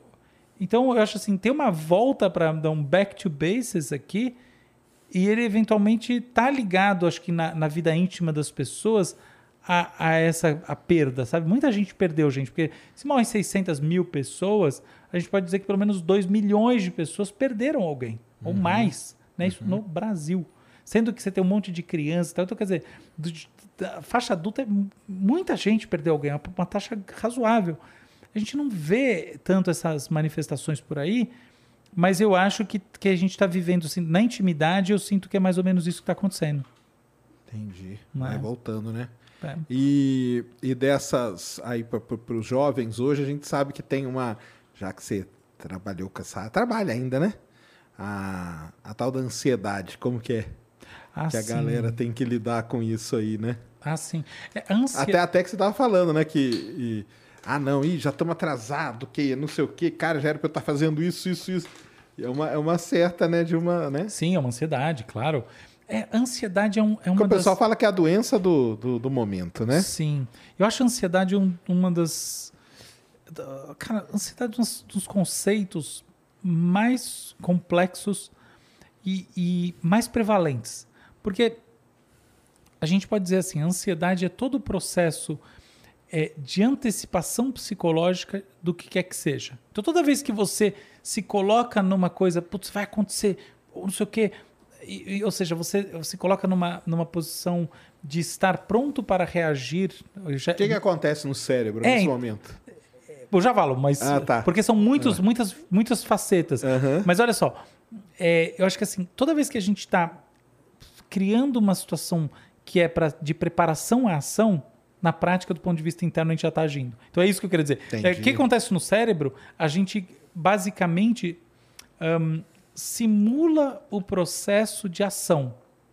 Tá? Então, a ansiedade, em última análise, é energeticamente mais do que hum, do ponto de vista neurobiológico, ela é uma dinâmica de realizar uma ação sem realizar a ação. Porque é- é- você entende? É, pensa naquela coisa, por exemplo, assim, imagina que você fosse um corredor de 100 metros, aí você está esperando o tiro. Naquela hora, o que você precisa para poder correr muito bem é engajar o seu corpo e, a- e o seu cérebro, o seu ser Pra ter aquela explosão, é, né? Na, na ação. Portanto, do ponto de vista subliminar, do ponto de vista de todos os processinhos que vão gerar ação, motores e tudo mais, você já está agindo. Então, o que, que é a ansiedade no final das contas? É esse engajamento que já é ação. E aí vem o negócio. Só que isso é muito importante para a gente poder agir na prática. Então, tem um sentido funcional muito grande, não é uma disfunção. Você sem. Eu não, eu não acho que. É bom ser ansioso. Não, Ou ter é- um grau. É, é, é bom, é bom, é assim. Mais do que isso, bom ter um grau. É, é condição existencial. Eu acho que assim, ou você tem uma certa, vamos dizer assim, uma proatividade motivacional, para usar uma, uma ideia mais neutra do ponto de vista do sentido. Motiva. Você, vê, você fala em ansiedade é ruim, você fala em motivação é bom. É, fica Né? bom, Engraçado, né? Exato. Mas enfim, a motivação muitas vezes vem com uma coisa de, né, ela é a ação sendo realizada do ponto de vista energético nesse circuitinho encapsulado em você mesmo, né, do ponto de vista da sua experiência. E, e é isso, no final tem um, pode ter um componente ansioso nisso, no sentido que, por exemplo, para você correr, você precisa de uma tensão, né? Porque a tensão que vai te dar os disparos, né? O, o- o neural suficiente para você ativar o, todo o seu, o seu a sua estrutura muscular. Então, é- é- não é verdade que você sempre consegue separar motivação de ansiedade. Tem uma certa sobreposição. Então, assim, existe esse aspecto. O que acontece é que estados de antecipação eles se tornam estados de consumo da realidade. Isso que é o negócio. Eu vejo que assim a gente vive consumindo, a gente vive é, como uma bolsa de valores. Uma bolsa de valores é assim: você acha que amanhã vai começar a guerra na Ucrânia. Ucrânia, que não vai. e aí a bolsa cai para burro hoje. Amanhã, se começar a guerra mesmo, ela até sobe um pouco, porque ela reage às expectativas. Então, Ela reage antecipadamente, é, é, né? reage antecipadamente. Ansiedade é um estado de você estar continuamente É o reagindo cérebro igual... te especulando. É, o cérebro especulando, exatamente. Então você está lá agindo assim antes das coisas. O problema de você agir antes das coisas é que o mundo, na prática, ele é como um grande afunilador de, de possibilidades. Então, enquanto você eh, pode, por exemplo, imagina que eu venho aqui, tá? Então, eu estava no carro, não vou dizer que eu estava ansioso, mas eu, eu pensei algumas coisas, eu estava num estado pré-apetitivo em relação a corpo- a a estar aqui fazendo isso aqui. E eu acho isso bom, porque se eu tivesse, puta, nem aí, de repente eu, eu estaria com menos tônus para conversar, né? Então, na hora que você vai fazer alguma coisa que envolve motivação, é ótimo. O grande problema é que, como a gente tem muitas trilhas possíveis, quando você fica consumindo essas muitas trilhas de maneira pré-apetitiva, tipo uma bolsa de valores na véspera, o que você faz é desgastar o seu sistema, a sua energia, pensando muito mais no sentido bioenergético, você uhum. se desgasta. E aí, o, o mais curioso é que você depleta a sua energia. E a pessoa ansiosa, a principal marca na prática, é na hora do vamos ver, na hora da motivação, a motivação ser fraca.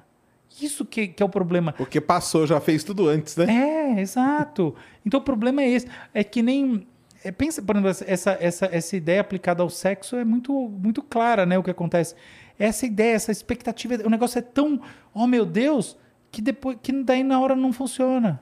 E não funciona necessariamente que a pessoa brocha, mas não funciona, não é, não é a energia, ela, ela, ela, ela atingiu o seu, seu ponto de máxima e ela se realizou naquilo que você esperava por horas a fio, cronicamente em você. Aí muda o balanço, muda a, a, né, os neurohormônios. Então, por exemplo, você tem um monte de cortisol, que é um negócio que é, vamos dizer assim, antitesão. A gente tem um eixo chamado eixo HPA, e, e, que é muito ligado a, ao sistema simpático, tá? Uhum. Tive ataque e fuga, simpático para simpático. E aí está o neurohormônio cortisol, que obviamente você conhece, Sim. ele leva a gente cronicamente a, a ficar com uma espécie de bode, entendeu? Então a pessoa que tem excesso de cortisol quando você mede, ela, ela tá meio de bode. E aquela coisa assim, olha que é o paradoxo do café. Pessoas muito ansiosas tomam muito café. E elas tomam café, apesar de estarem ansiosas, pensando, não, mas o café vai me deixar mais ansioso. Não, na verdade, o café dá um boost na hora, melhora mesmo, porque o café faz. Eh, os primeiros cafés, né? Depois de três, quatro, começa a dar tudo Já errado. Começa. É. Aí vira, aí vira uma zona. Mas o primeiro café, especialmente, ele converte a ansiedade em motivação. Pelo menos é a minha teoria do café. Você precisa fazer um estudo do café. Mas é, é esse o papel. Por quê? Porque a pessoa que está ansiosa, na prática, ela está como se fosse cansada, meio depletada. Você vê, tipo, o, o, a pessoa que medita e tal, ela que tem baixa ansiedade e uma mega motivação. É muito engraçado, né? Então, enfim. E aí, só juntando as duas pontas, ou seja, na hora de fazer alguma coisa, mesmo essa pessoa que é meditativo, que é sei lá, o que, que, é, que é essa coisa que eu não vou ser nunca na vida, ela, ela, ela tem o seu quê de ansiedade no sentido de, de comportamento preparatório. Porém, ela não vive cronicamente todas as pistas possíveis do que pode acontecer como formas de preparação continuada. E aí ela não, não fica nessa vibe que no final das contas depleta. Então o que eu vejo da ansiedade na prática, de o que quer dizer esse mundo das pessoas ansiosas, é meio mundo das pessoas cansadas. Elas ficam lá meio cansadas, meio. É, ela é, tipo, é a famosa pessoa que. É exemplo, aquele, aquele, livro lá, Sociedade do Cansaço, né? É a sociedade. Falou tudo, cara. A sociedade do cansaço é a sociedade da ansiedade. É. E tem uma coisa que, que eu acho que, que realmente é o, o, verdadeiro perigo, um dos grandes perigos de, de, de coisas tipo rede social e tal, sem, sem babaquice, está tipo assim perigo no sentido de servir como porta para o escapismo, uhum. é que comportamentos de baixa intensidade, do tipo ficar scrollando para ver, será que eu encontro uma coisa engraçada no próximo? É, é um bom caminho para ansiedade, entendeu? Então a pessoa fica naquela. Mas é um bom caminho para quê que você diz? Para é, ficar mais ansioso. Ah, é um bom tá. caminho, assim. É uma, é uma, é uma armadilha da ansiedade. Aquilo funciona muito bem. Você ah, canaliza porque seu muito. cérebro está sempre. Agora vai. É. Não, será que é o próximo? Não, vou passar é. mais 10. eu vou ah, encontrar vou um negócio legal, não é, é. possível. É. é, entendeu? É isso. Eu vejo que, que é, esse tipo de comportamento que usa pouca energia, ele, ele é muito, um, muito adequado, ele, ele, ele, ele funciona, ele é muito convidativo para as pessoas que têm ansiedade crônica. E aí, obviamente, como. Pra ver que é por isso que está fazendo sucesso pra caramba. É lógico. E aí as pessoas ficam mais ansiosas, porque justamente para deixar elas cansadas. Então, assim, o take home aqui, né? Ó, não despreze o vínculo forte entre ansiedade e cansaço, que não é o cansaço de, nossa, estou cansado, vou dormir. É esse estado crônico que você está dormindo meio mal, aí eu acordei mal, e, e, e, ele se revela no sexo, revela no, no afeto, que está tudo meio cansado, meio. Você não tem aquela. É isso daí, tem muito a ver com essa tal ansiedade. E nesse sentido, para mim, que é de fato o mal do século, como a depressão foi o mal do século passado. Sim. Porque é esse estado dessa vibe meio blazer que Olha que engraçado, né? É exatamente o que está por traz, uma das, das, das facetas daquela tal baixa tolerância né? Sim. Essa tal baixa tolerância. No teu saco, próxima pessoa, próxima coisa, o que quer que seja, também É tem muito é a ver com um uma sinal da ansiedade, que é esse. É tipo muito cortisol, é como tipo que a pessoa tomou sete cafés, sabe o oitavo café da sono, dá um- uma criaca. Essa é a ansiedade. É- Esse é o sentimento. E viver nisso te torna pouco tolerante a qualquer coisa, porque as coisas te machucam, né? A sua fisiologia, a sua calma, tá, tudo isso está muito fragilizado, estados de espírito muito, muito balançados. E aí qualquer coisa, não tolero mais. Exatamente. Qual desses males aí que é o pior? Depressão ou ansiedade? Pro ser humano, assim, em si. Vamos, biologicamente, qual que é o pior? Depressão. É? Depressão maior, né? Veja bem, esse negócio, depressão é é uma coisa muito. Depressão é uma coisa, não. Depressão é um estado de espírito que a gente, é, como sociedade, não entendeu ele muito bem. Ela se meio que se intercepta em algum ponto aí? Sim, sim, sim, sim. É, isso chama comorbidade. Comorbidade acontece em mais de 90% dos casos, tá? Quase todo mundo que tem depressão, em algum momento tem ansiedade.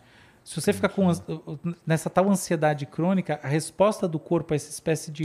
Eu estou trazendo para um lado mais energético, tá? porque é óbvio que é, ele é mais intuitivo para as pessoas, mas é isso.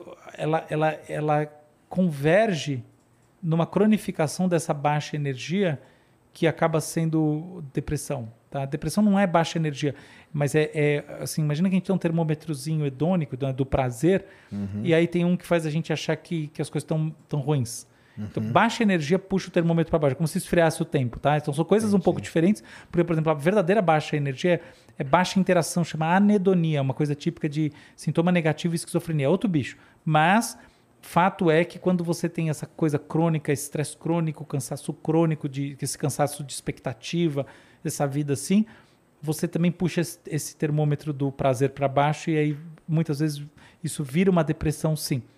Mas deixa eu te falar, depressão é um negócio, uma- uma- um estado de espírito pouco, pouco entendido, porque a depressão, na sua base, ela não é uma doença nem uma disfunção. A depressão é uma generalização ou um estado extremo de um outro que serve para uma sinalização muito importante. Porque pensa o seguinte: se a gente não tivesse a capacidade de informar para nós mesmos que a gente está na pior, a gente não ia conseguir sair da pior. E quando a gente vive numa, numa sociedade altamente conectada, se a gente não tem a capacidade de sinalizar para os outros também, aí a gente não recebe ajuda. Então, no final das contas, é, a melancolia, os estados de tristeza extremos e tudo isso que está associado aqui com esse polo da depressão, eles têm um- uma função adaptativa. Fi- Não é, a gente tá, tem, né, tem essa psicologia, essa, essa coisa mais básica que fala sempre em ataque e fuga, em medo e tal. Mas essas emoções mais, mais ah, ligadas à vida na savana, né, por assim dizer, Uhum, esse, esse- Que, que não é vida na savana nenhuma, tá? Esse ideal simplista Sim, sim. do que é o, o Pleistoceno, o estado da, É. do homem primitivo. É, que o pessoal pega, desde, vem estudando desde lá, né? É. E tenta, tenta fazer uma.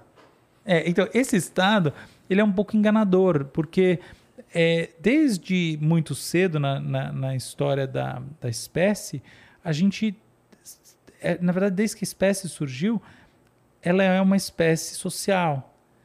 E sinalizar o mal-estar tem sentido adaptativo em, em espécies sociais. Pra poder progredir, né? Porque alguém lá te ajudar e você se manter É, e aí vai. Então, né? é, não tem, eu não conheço nenhum estudo sobre a tristeza em sociedades primitivas. mas- até conheço, pensando bem. Mas Levi-Strauss trouxe isso, tá, mas não era bem primitivo. Mas, enfim, é, sociedades arcaicas, né? Primitivo não se usa mais. Mas, enfim. é, mas Mas o primitivo não se usa mais? É, é mesmo? É? Sim, sim. É, é, esse virou uma palavra. Não tipo, pode, é? É, não é que não pode, né? É que, é que expressa a ideia de que as sociedades ehm, do tipo ocidental e oriental, industriais urbanas, são superiores a essas outras. Essa ideia de primitivo, né? É. eu- para falar a verdade, eu acho que primitivo não, tem, não é uma palavra que expressa só isso. Eu acho esse, esse tipo de ressalva esse conceito equivocado. Eu, eu não sou contra ressalvas a conceitos, porque eu acho divertido inventar um novo conceito. Então, para mim, tudo bem. Não, não usa mais, deixa eu inventar outro, tá bom.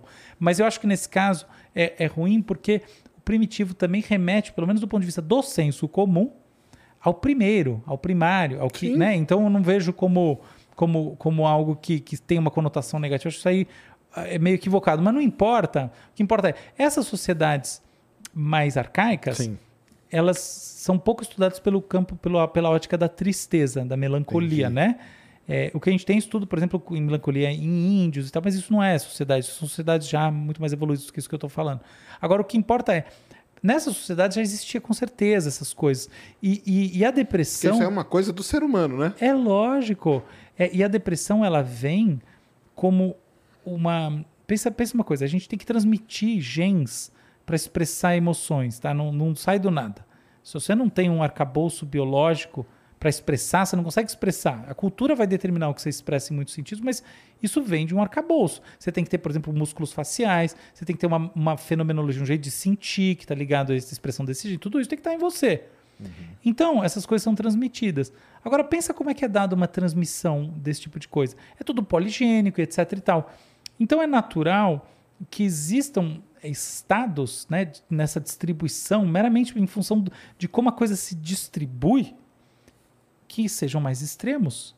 Você entende? E isso daí a gente vê na sociedade de fato. Então, a gente vê que tem pessoas que têm uma tendência maior, dadas determinadas circunstâncias, a expressar mais coisas de um jeito, mais coisas de outro jeito. E a gente vê correlação dessas tendências com é, polimorfismo, va- variações genéticas. Não quer dizer que a emoção é genética, não é nada disso. Isso é besteira total, a gente já sabe que não é assim. Mas quer dizer que se você não tem essa estrutura, você não expressa.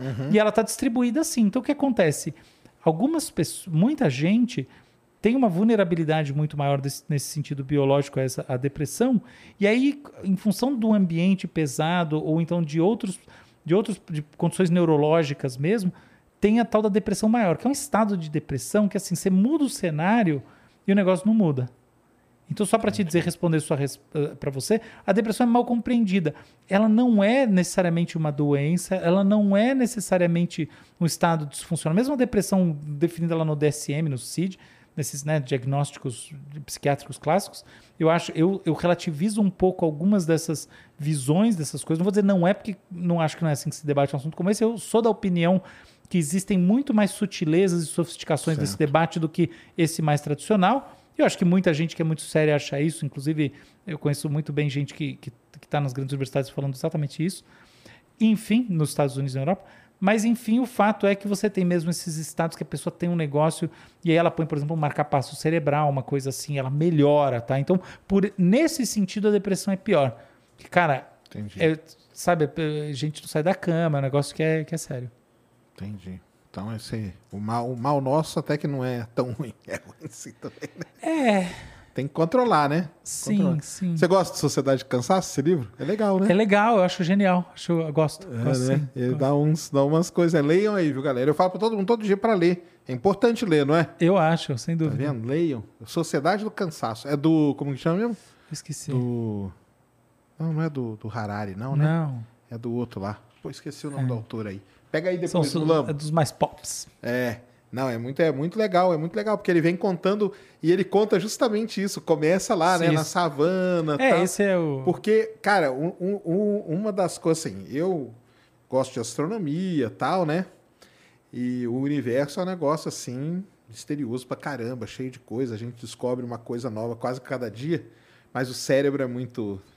É, são, são, são, assim, são duas grandes metáforas, né, mais do que qualquer coisa, para nossa, para pequenez do nosso conhecimento, né? A gente, a gente sabe pouco, é, a gente acha que sabe muito sempre, mas daqui a mil anos, eu acredito que a humanidade vai estar aí daqui a mil anos, curiosidade para quem quiser saber, é, a gente vai saber pouco também. E tem essa discussão que é bem conhecida, né, sobre se isso é reflexo da nossa incapacidade intelectual como espécie para um problema nesse, desse tipo de complexidade, né? Tipo, nós, tal como o chimpanzé não está habilitado para entender o funcionamento da, das abstrações, nós não estamos habilitados para entender o funcionamento do universo e do cérebro. Eu não sei bem se é por aí o papo, mas eu vou te dizer uma coisa. É, eu acho que com nenhuma das ferramentas atuais de conhecimento a gente consegue entender, tá? Então isso eu acho mesmo. Então eu vou, eu vou dar um exemplo no caso do cérebro.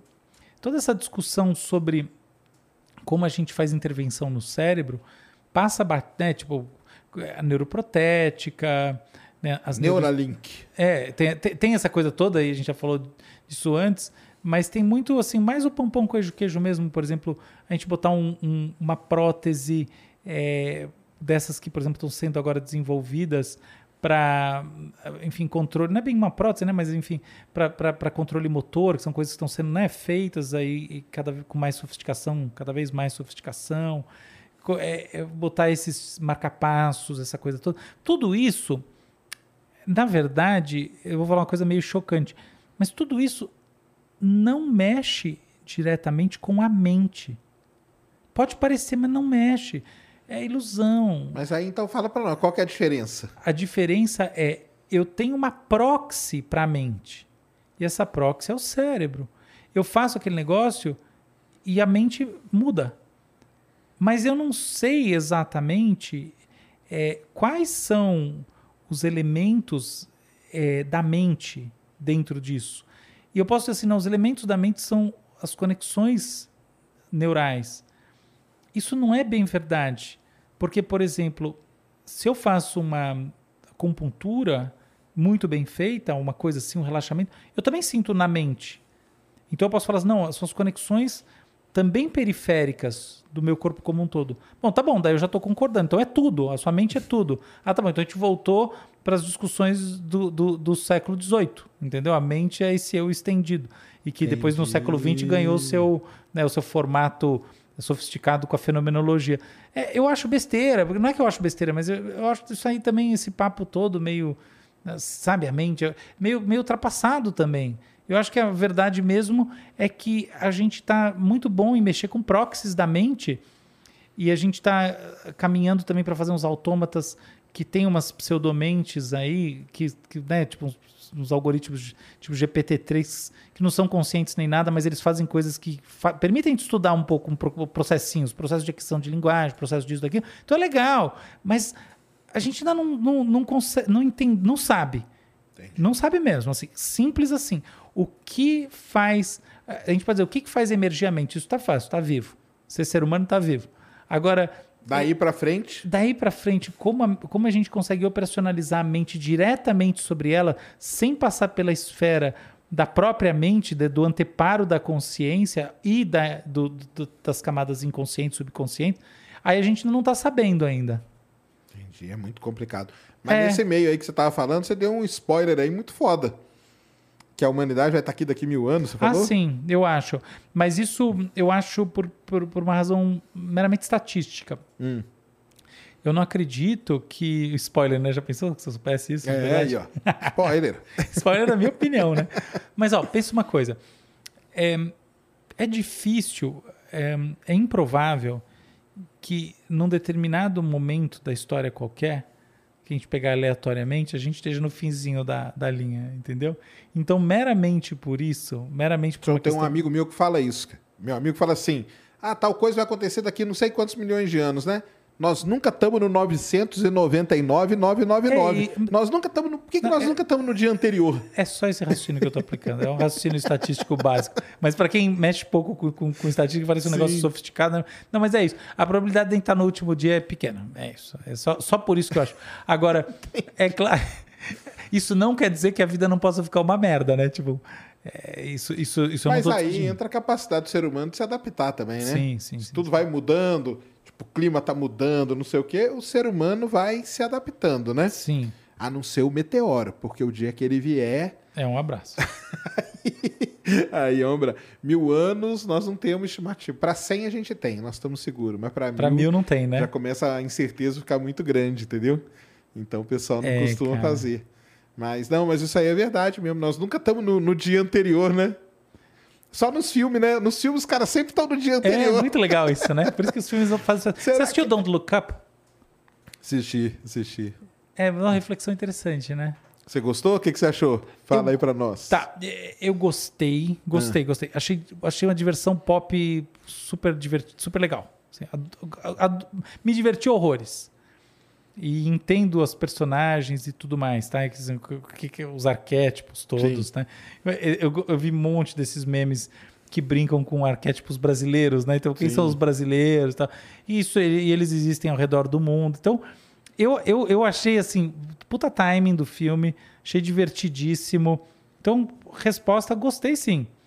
É claro que, é, até como paródia, é, o filme poderia ganhar uma camada a mais de profundidade, mesmo como paródia, sendo também, pelo menos no momento final, paródia de si mesmo. Porque, assim, a, a minha única ressalva é que é óbvio que é uma paródia, mas a essa própria paródia, que é que tem o, o cientista idealista, tem a, a, a mídia escrota, tem né, o, o, o, o cara que é tipo, parece o Peter Diamandis, é, essa coisa toda, né? O cientista da mente. Né, assim, Isso. enfim, para mim ele lembrou o Peter Diamandis, tá? Que, que é aquele cara médico. todo- eu, que eu até já vi um negócio dele. É o cara que junta, ele tem essa propriedade de juntar é, costa leste e costa oeste, né? Então ele é Vale do Silício e, e- e Harvard e MIT. Ele, ele circula muito bem nessas coisas. É interessante isso. Mas ele é esse cara que tem esse papel, me parece, nos Estados Unidos, de ser o meio o, o cientista desse tipo, assim, enfim. Tá? É mais do que um Elon Musk e tal. Mas enfim, não importa. Assim, eu acho que tem essa coisa toda. Mas isso também é uma paródia. Isso, isso também é uma, desculpa, é uma, é uma coisa reducionista, né? É óbvio que a realidade não é bem assim. Então, o filme talvez pudesse ter tido lá no final um quê de ironia consigo próprio, assim, ia ser divertido se também tivesse essa, essa metalinguagem. Seria, eu acho que um acréscimo interessante. Mas como, como diversão, eu achei super legal. É, legal, né? É, eu acho que os críticos que o pessoal fez. É porque eu vi, eu vi com outros olhos também, mas aí. Você viu com, com olhos de cientista É, e a... eu vi com Ah, aí olhos, você achou, ah, isso aí é a maior bobagem que eu já vi na minha vida. Aí o pessoal ficou meio chateado comigo. Mas não fiquem, não, cara. A gente discorda, mas continuamos amigos. Isso, isso aí é uma arte. É essa arte que o Brasil precisa, gente. Tem que ser. Vamos discordar discorda, juntos. é. Vamos- Agora tem um novo que chama Moonfall, que tá no cinema, que usa uma teoria muito antiga, viu, galera? Que é a Lua é uma nave alienígena. Isso é uma teoria muito das antigas aí da galera da, da ufologia e tal, que é, que é usar isso. Mas... Eu gosto dessa nave porque ela tá sempre girando em cima, em torno. Do, do- do- como é que é isso, esse tipo de nave que, que, só, que não vai para outro lugar? Fica em órbita, né? É, como é que é isso? Ela, que, que nave seria essa? Não, é que o pessoal fala que a, a Lua, a- na O que- teoria, né? Ah, A Lua é uma nave alienígena Isso. e eles estão ali esperando o momento certo para atacar. então eles Entendeu? estão esperando para eles não estão presos. Não, Não. não. Ele não tá amarradinho na órbita da Terra, não, não tem nada Eles disso. estão ali só esperando. Eles estão no Entendi. Ele ponto tem ele- o- a capa- capacidade intencional tá lá com eles. Exato. Ah, agora vamos sair daqui dessa órbita, não importa mais. É agora, vamos atacar. Vamos atacar esse planetinha de nada. Entendi. É isso mesmo. Ai, que barato. Não, mas esse negócio aí é legal mesmo, da, da- de viver, né? Da gente nunca tá no, no ponto. No É, último. no, no último minuto, né? O filme nunca vai acabar na vida real. Isso aí é um barato, né, É, cara? e engraçado porque isso remonta um pouco o que as pessoas sentem, né? Você- Como deve ser, né? Você tá naquele um minuto antes de morrer, naquele minuto que você está morrendo. É, Tem, tem um monte de, de gente que passou por experiências de quase morte, ou até de morte e voltou, então relatam isso. Mas é, é uma coisa meio para o ser humano paradoxal, né? Acho que para todas as espécies que têm algum nível de consciência. Mas é isso, a gente é, nunca tá no último minuto antes de morrer, e tal como a gente não tá no último minuto antes de acabar a humanidade, simplesmente porque quando acabar a humanidade a gente vai morrer. Entende? É, it's one and only. É. um fenômeno só. É assim que eu vejo essa, essa, essa situação. Eu acho que, enfim, no final das contas é o paradoxo da morte que vem à tona. Por sinal, por falar em morte, é uma coisa muito interessante que pouca gente sabe, é, que me impressionou muito quando eu soube já faz tempo, que a gente, depois que a gente morre, de certa forma a gente continua vivo. Agora alguém vai fazer um corte e vai falar, o, o cientista falando a coisa mais É, estúpida. da- Eu gosto de corte da Cientista, internet por isso. isso. Agora vamos cortar esse pedacinho e falar o cientista mais afirma, burro. afirma que existe vida após a morte. É, é- Pode cortar aí, é o Brunão que faz o corte aqui, ó, o Brunão. Já coloca aí Na como maldade, faz clickbait. na maldade. Coloca como clickbait. Não, não faz isso não. Mas é o seguinte, a gente tem atividade de gene, é muito interessante isso. Depois da morte, você ainda tem alguma atividade higiênica, tem um monte de coisa. Curioso, né? É uma coisa que... Pá, porque aí vai entrar naquela discussão que é o que é vida, o que, que é, o que, que é vida, né? É, eu acho que t- essa é a verdade, tem essa discussão bem filosófica, mas tem uma outra que é bem simples. Que, mas que raios que, que esse gene está fazendo? Qual é o sentido? Você, do ponto de vista estritamente é, evolucionário, qual que é a função de um gene que vai estar tá ativado, vai ativar depois que você morreu? Tá? E, e a, a propósito, assim, a gente tem ativação biológica mais de 24 horas depois da morte. Caramba! Sério, cara? Isso, isso muda o conceito do que é morrer? Na minha visão, não muda, tá? Na minha visão, é, a gente morre quando existe morte cerebral e, e, ela é não só cerebral, mas ela é sistêmica. Enfim, para mim, o, o, conceito de morte estabelecido hoje em dia, ele, ele é suficiente, Entendi. me parece. Mas Bio, conceito biológico mesmo. É porque assim. eu não acho que ele é um conceito biológico, Entendi. a morte. Ele é mais um conceito é, médico-social, né? No final das contas, quando eu vou dizer que declarar que alguém morreu, eu vou declarar para alguém, né? É para a sociedade, é para a família, é para poder tirar dali o corpo e seguir com outro procedimento, entendeu? É para essas coisas. Mas, do ponto de vista justamente biológico, você ainda tem atividade é, de genes, você tem tecido funcionando, inclusive você tem atividade no cérebro. Agora as pessoas vão ficar chocadas. Muito engraçado, né? Que não tem nada a ver com consciência, não tem nada a ver Entendi. com nada disso. O... Mas é medido isso aí? Você. Sim, são dados, Legal, isso é tudo cara. verdade. Engraçado que das 150 bilhões de coisas que, que eu já falei por aí, eu nunca falei. E, e, mas, é, e, mas é fato. É, eu escrevi a primeira vez sobre isso na minha primeira coluna. Eu tive uma coluna antes do UOL, no um outro jornal no, e, e, escrevi isso aí uma vez sobre, sobre esse, a, a mudança, se a gente ia, na verdade, é, entrar numa fase de revisão do conceito de morte. Não entrou, esqueci o assunto, mas isso aí já tem alguns anos. E o, o que a gente é, vê hoje em dia é que esse tipo de coisa, no fundo, acontece porque existe um descompasso na morte mesmo, entendeu? Você não morre tudo ao mesmo tempo. Esse é o negócio, entendeu? Vai. É, então você tem morte cerebral, você tem. O, o coração deixa de bater, você tem um monte de coisa que acontece num, numa determinada. num passo e outras estão acontecendo em outro passo. Porque, no final das contas, o organismo. É, ele tem processos como se fosse um, uma, uma, um data center que acontecem também com dinâmicas diferentes. Eu posso não apagar. É, desliga, é, não é que eu desligo, apagou tudo. tudo. É não, porque a corrente passa pelo negócio. Claro que são milissegundos, mas tem não sei o que, aí tem um que tem uma ventoinha, a ventoinha gira um negocinho. E... Então o negócio é engraçado pensar dessa maneira, né? Que, que a morte ela tem essa essa distribuição Caramba. não um, não ah, binária. Abrupta, né? é, é, acabou, é, né? Não é digital, a morte não é digital. Caramba. Engraçado, né? Nossa. Tá explodindo a cabeça da galera aí uma hora dessa. eu acho esse conceito doideira, engraçado. Cara. É, não, é porque é um negócio muito. E como o pessoal mediu isso aí? Ah, alguém, alguém foi esperto o suficiente para fazer uma Pegou análise de, de, Na hora ali. É, fez um, o, o, né, uma, uma análise genética e viu.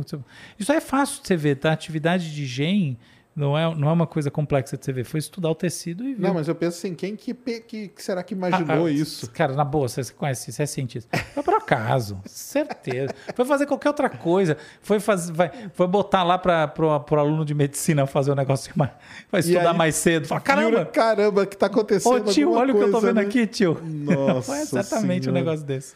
Não, Muito é engraçado, uma, é né? engraçado não, mas é engraçado. E, e isso, se a gente parar para ver se conecta com a maneira como a gente nasce, né? Até essas, todas essas discussões, também quero entrar em assuntos polêmicos, eu sei que assuntos polêmicos são uma roubada, mas sobre o que é a vida e também Sim. quando não, que é o uma... que é a vida não é polêmico não, cara. Eu falo assim, o que é a, vida, a vida é um negócio que até a gente entra naquela discussão, por exemplo, ah, achar vida em outro lugar, mas que tipo de vida? O que, que é vida? Isso aqui para você é uma bactéria, é vida? É, então, e um conjunto de células é vida? É, Esse é o problema, então, né? Então, se você for ver, é a mesma coisa. Não, eu entendo a parte Existe, polêmica é, que você lógico, dizer, mas essa aí Existe um entra, corte é, que ele é muito mais social, médico-social, né? Médico às vezes só social, porque a medicina é mais uma área instrumental da sociedade, uma muito importante, mas física também, sem física não tinha nada. Enfim, é isso. E o que importa é, a gente tem esse corte que é social, mas no final das contas é um processo que em si ele, ele, ele tem um continuismo, né? E a morte tem essa sua janela continuista também. É claro que são continuismos de duração diferente e, e não só de duração, de coordenação diferente, né? A, a, a morte, né?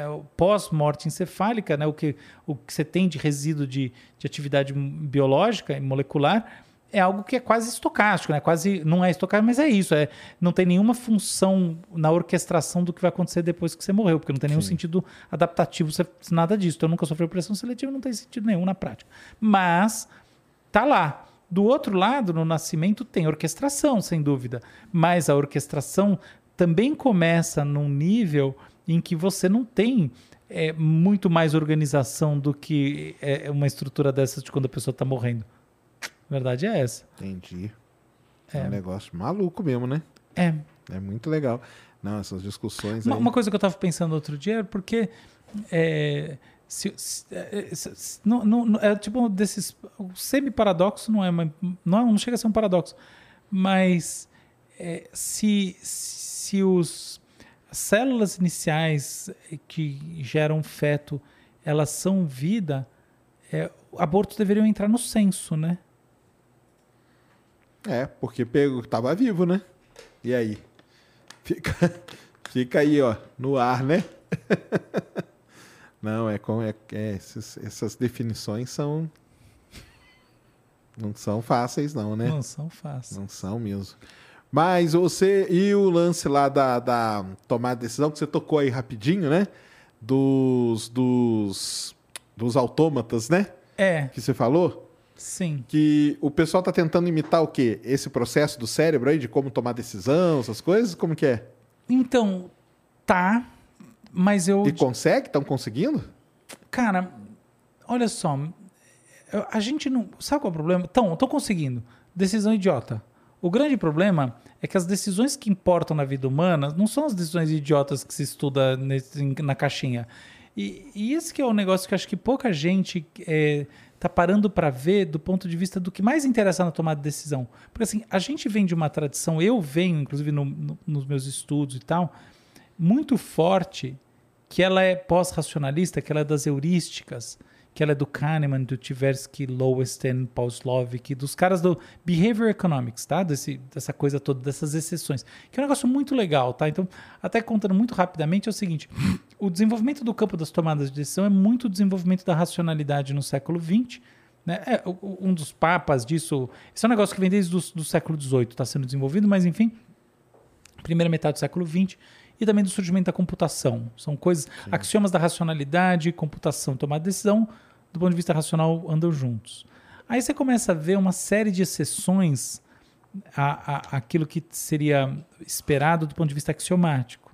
E aí você tem esse campo novo que começa a surgir a partir dos anos 50, que vira economia comportamental, tá? que tem como nome maior o. o assim, é, é, muito relativo. Vai, o nome pop é o Kahneman, é, o Tversky, né, são os, os, os, grandes nomes de hoje em dia, né? A gente olha e fala, pô, são, são os, os, os, realmente os pais, mas a gente tem nomes, por exemplo, Maurício Alec, eu acho que é muito forte, a gente tem nomes que são, o Lowenstein para mim é um nome muito forte, tem, tem pessoas que, que pensaram essa coisa toda é, de uma maneira muito, muito interessante. E para mim o Alan Newell, resumindo, é, assim, é uma dessas grandes figuras que vai pensar isso aí nos anos 50 e 60.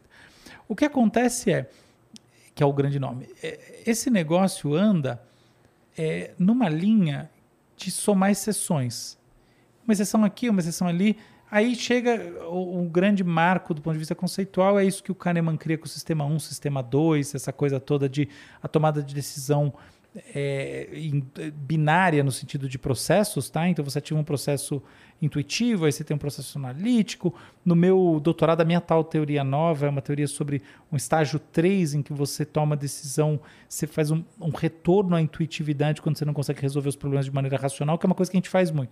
Então tudo isso está aí nessa narrativa. Mas para mim o grande ponto hoje em dia é como é que a gente decide coisa difícil?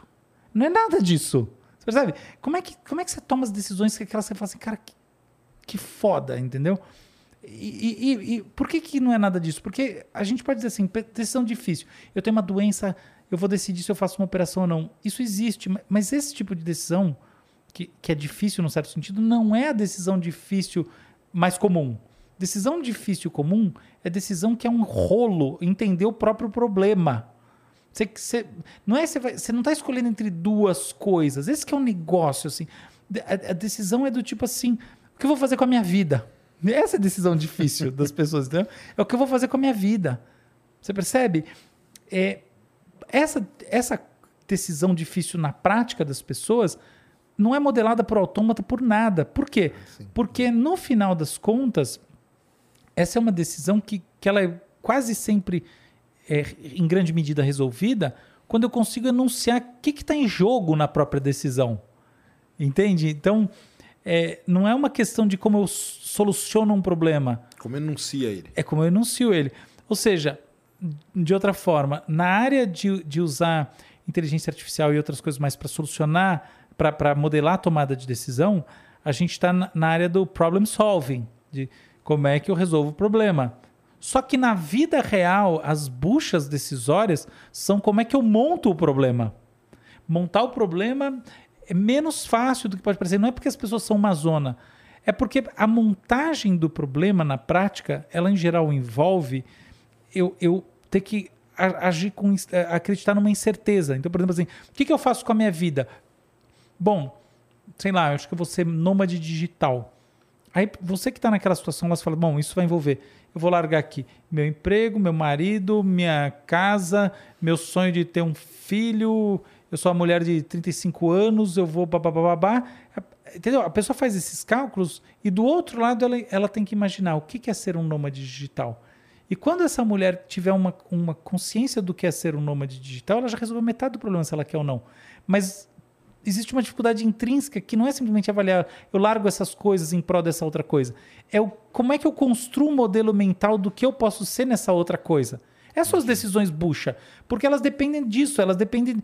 Você entende? Não é, não é simplesmente é, de eu pensar alguma coisa, mas é de eu acreditar, de eu fazer uma aposta mesmo. É eu, eu acredito que eu sou capaz de, de, de viver nesse modelo, de construir essa experiência para mim no mundo, num mundo que eu não tenho a menor ideia do que seja. E tanto que as pessoas sempre falam que quando elas vão imaginar alguma coisa, é, elas, el- elas vão. Elas, as pessoas não falam isso, elas falam, sempre falam que a coisa que elas viveram é muito diferente das coisas que elas imaginaram. Todo mundo. Por quê? Porque de fato a decisão difícil é uma decisão em cima de modelo mental e não em cima de realidade. Né? Tanto essa, essa é a prova, nunca bate. Mas essa é a bucha.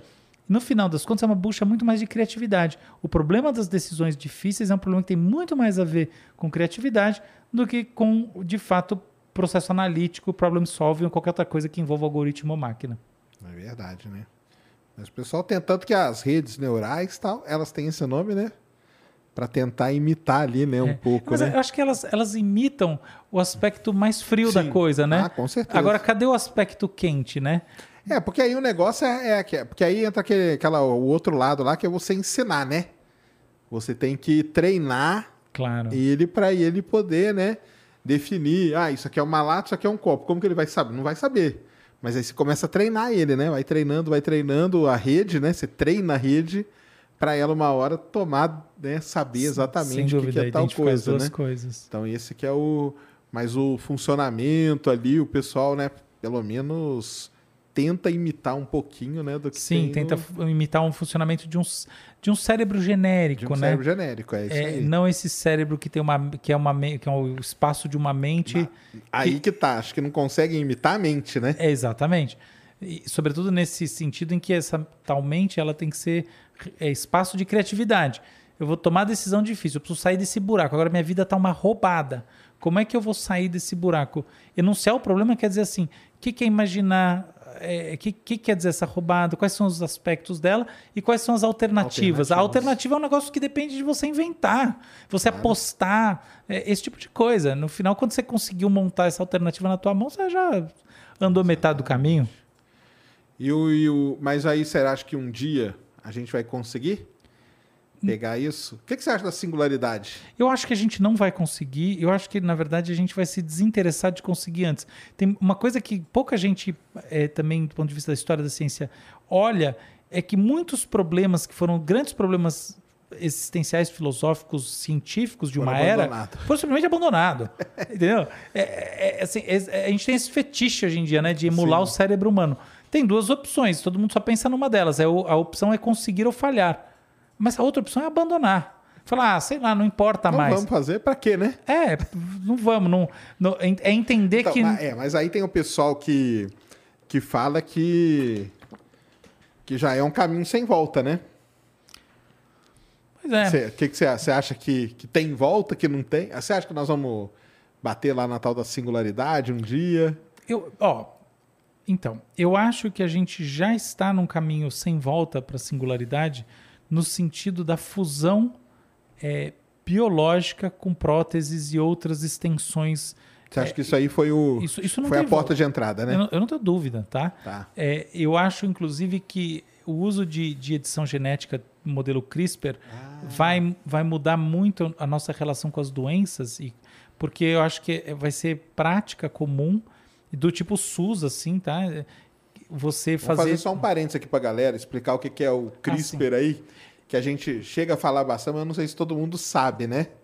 Quer que eu explique? Você explica? Po- Pode, mano? Manda. É, eu estou falando do seguinte: muitas doenças elas são causadas pela expressão de um gene. O que o gene faz é, no final das contas, gerar proteína, que é toda a estrutura física das- no- do corpo e que vai gerar essas manifestações que eventualmente não estão muito, não estão, vamos dizer assim, otimizadas do ponto de vista evolucionário.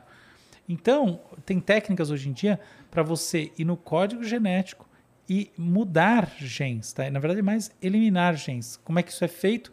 Através da introdução de um vírus, principalmente, que vai fazer esse papel de vetor aí dessa, dessa alteração genética. Tem várias técnicas sendo desenvolvidas, o tradicional, mais clássico é essa daí. O que acontece?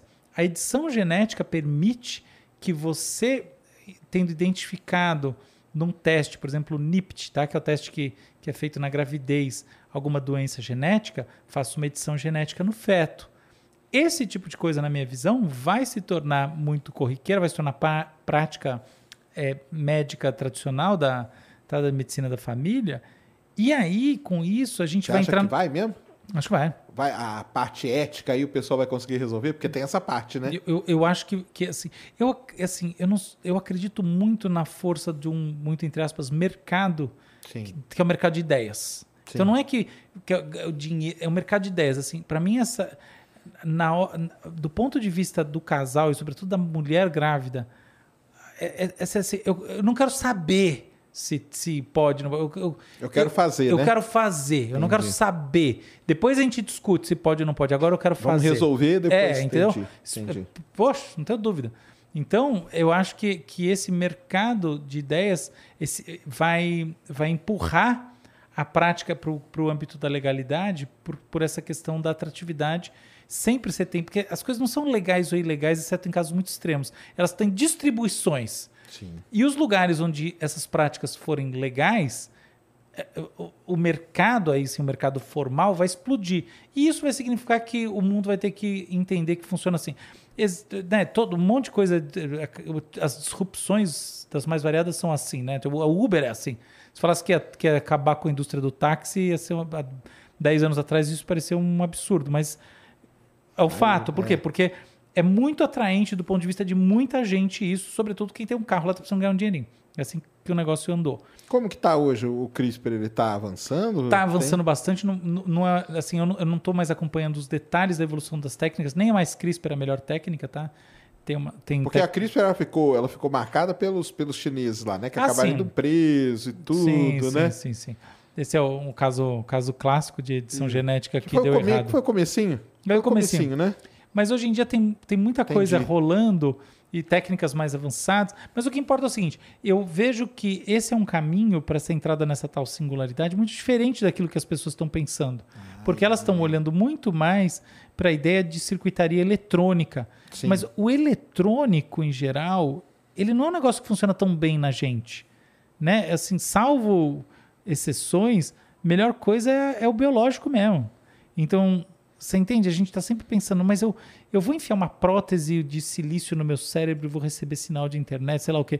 Eu acho que essas coisas, é, por razões que eu já falei até nesse próprio, no, no Flow, não, não importa, eu acho que elas são, são um pouco ilusórias, né? Tem, não é uma ilusão só truque, acho que tem, tem gente apostando, mas eu duvido, não, não vejo base conceitual para funcionar.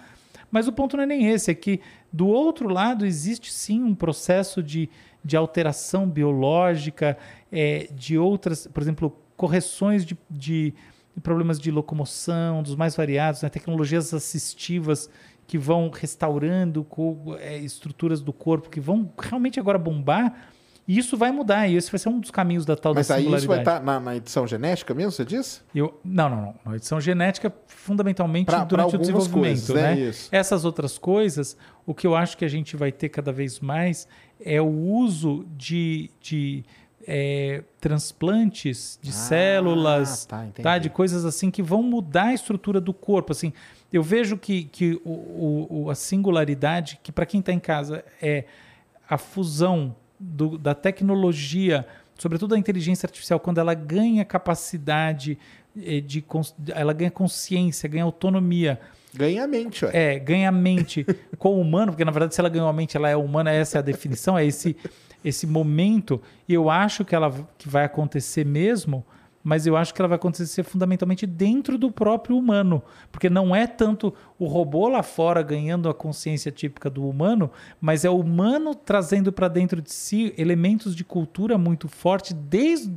do, do nascimento, desde antes de nascer, desde a gravidez, sobretudo com foco preventivo, médico, mas que no final das contas vai mudar um monte de coisa. Vai ter um monte de gente cheio de prótese, cheio disso, cheio daquilo, para todos os ser lados. tudo uns, uns meio uns Frankenstein, então. Vai aí, É, ó. vai ser meio Frankenstein o negócio. Eu, isso eu acho que vai mesmo, entendeu? É, e acho que, claro, que daí tem um monte de coisas, você pode especular em cima. Então, por exemplo, questões socioeconômicas, questões de diferenças de países, tecnologias super, né, assim, eh, Cara, você estratégicas. dar um roteiro aí, ó, pra quem quiser escrever um negócio de ficção muito foda. É, Hã? Acho que vai ter muita coisa assim, sabe? Então, por exemplo, ó, vamos, vamos pensar uma, uma coisa bem, bem básica, tá? A gente pode naturalmente estar imaginando, sim, e na verdade modelando um conjunto de defesas gen- genéticas contra os mais variados coronavírus, tá? São diferentes vírus dessa família, tal, é, tudo, né? des- dessa, dessa família, tá? E, obviamente, isso poderia ser parte do nosso arcabouço genético se sofresse edição genética, porque tempo de evolução para isso e pressão adaptativa suficiente não existe. Então, pensa uma, uma, uma tecnologia dessa surgindo. Claramente controversa, mas por outro lado, é, imagina numa outra situação qualquer, numa pandemia prolongada, numa coisa assim, ou numa nova. Cara, você acha mesmo que, que, as, pessoas, que as pessoas, a, a, a mulher grávida vai querer discutir filosofia? Não vai. Não tem discussão de filosofia nenhuma. Edita aí e manda bala. Exato. Claro que tem hoje em dia gente que não quer vacinar os próprios filhos. Então, claro que sempre tem gente que, que vai falar, não. Nossa, imagina isso, cara. é, não vai que querer nunca, mas Vai ter os, os anti, anti-CRISPR. vai ter total, super, vai ter os- vários Eu movimentos. acho que já até tem, né? Claro, claro, tem um monte. Mas isso, mas vai ter uma parte da população que vai querer. Então é isso, tá? Eu acho que a gente vai, vai caminhar para essa situação. Então vai ter um debate ético muito forte Isso vai. e, e uma cisão na sociedade muito forte, porque você vai ter gente que vai achar que isso é uma intervenção é, imprópria, eventualmente até uma, uma, uma certa ofensa do ponto de vista Imagina pra religião. Isso aí, é, cara. exatamente. Imagina. É, entendeu? Eu acho que vai ter muita. muita é claro que religiões também são sistemas dinâmicos, né? A- as pessoas acham que não mudam, mas mudam. É, e- mas, enfim, mas tem religiões que mudam bem menos. E aí eu acho que né, mudam ao longo de centenas de anos, enfim, você sabe. Mas é isso, eu acho que vai ter muita gente que vai querer, e aí vai ter gente que vai torcer o nariz, e aí vai ter uma tensão, mas eu entendo que essas coisas vão acontecer sim, tá? Essas intervenções de, de- no corpo humano. Isso leva também para um outro lado, que são essas intervenções que envolvem é, uma outra coisa, que essa é muito mais controversa, que são as seleções sem é, objetivo de prevenção, sem objetivo médico, sem nada disso. Aí é um negócio altamente controverso mesmo, É porque você falou até agora do lado bom da do lado coisa. que faz algum sentido prático, né? É, Mas sempre tem o spin-off do mal. Spin-off do mal. né? sempre tem a parte mal da coisa, né? E nesse CRISPR aí pode ter, vai, isso aí que você ia falar, né? É, é, eu acredito que, que sim. É E é aí que vão criar as grandes discussões, né? Aí, galera, já se prepara, porque daqui a pouco vai ser isso aí. É, com certeza. Vai ser isso, né? Mas não, mas é legal ter essa, essa visão aí de um, um, outra, um outro tipo de singularidade, né? É, eu acho que é mais relevante na prática. Entendi. Do que simplesmente a máquina ganhar consciência É. e escravizar o ser humano. Essa, essa não. não- é. Exato. Tomara, né? pô? Essa aí é muito melhor do que a gente, né? Vir ser jogado ali num canto. Cara, ser humano, não serve mais pra nada, não. Fica quieto aí, né? Mas aí você contou toda a sua história e tal, e hoje você tá fazendo o quê? Hoje, eu, assim, eu, eu naturalmente é, pesquiso na área de neurociências, publico, etc e tal. Ainda dá aula. Dou a aula, claro, mas eu estou muito imerso nas discussões também dessas mais, mais é, empresariais. E aí, para mim, assim, são dois temas que estão contando mais. Um tema é pesquisa mesmo, tá? Então, Locomotiva é, é, um, é um estudo de pesquisa muito bom, muito sério.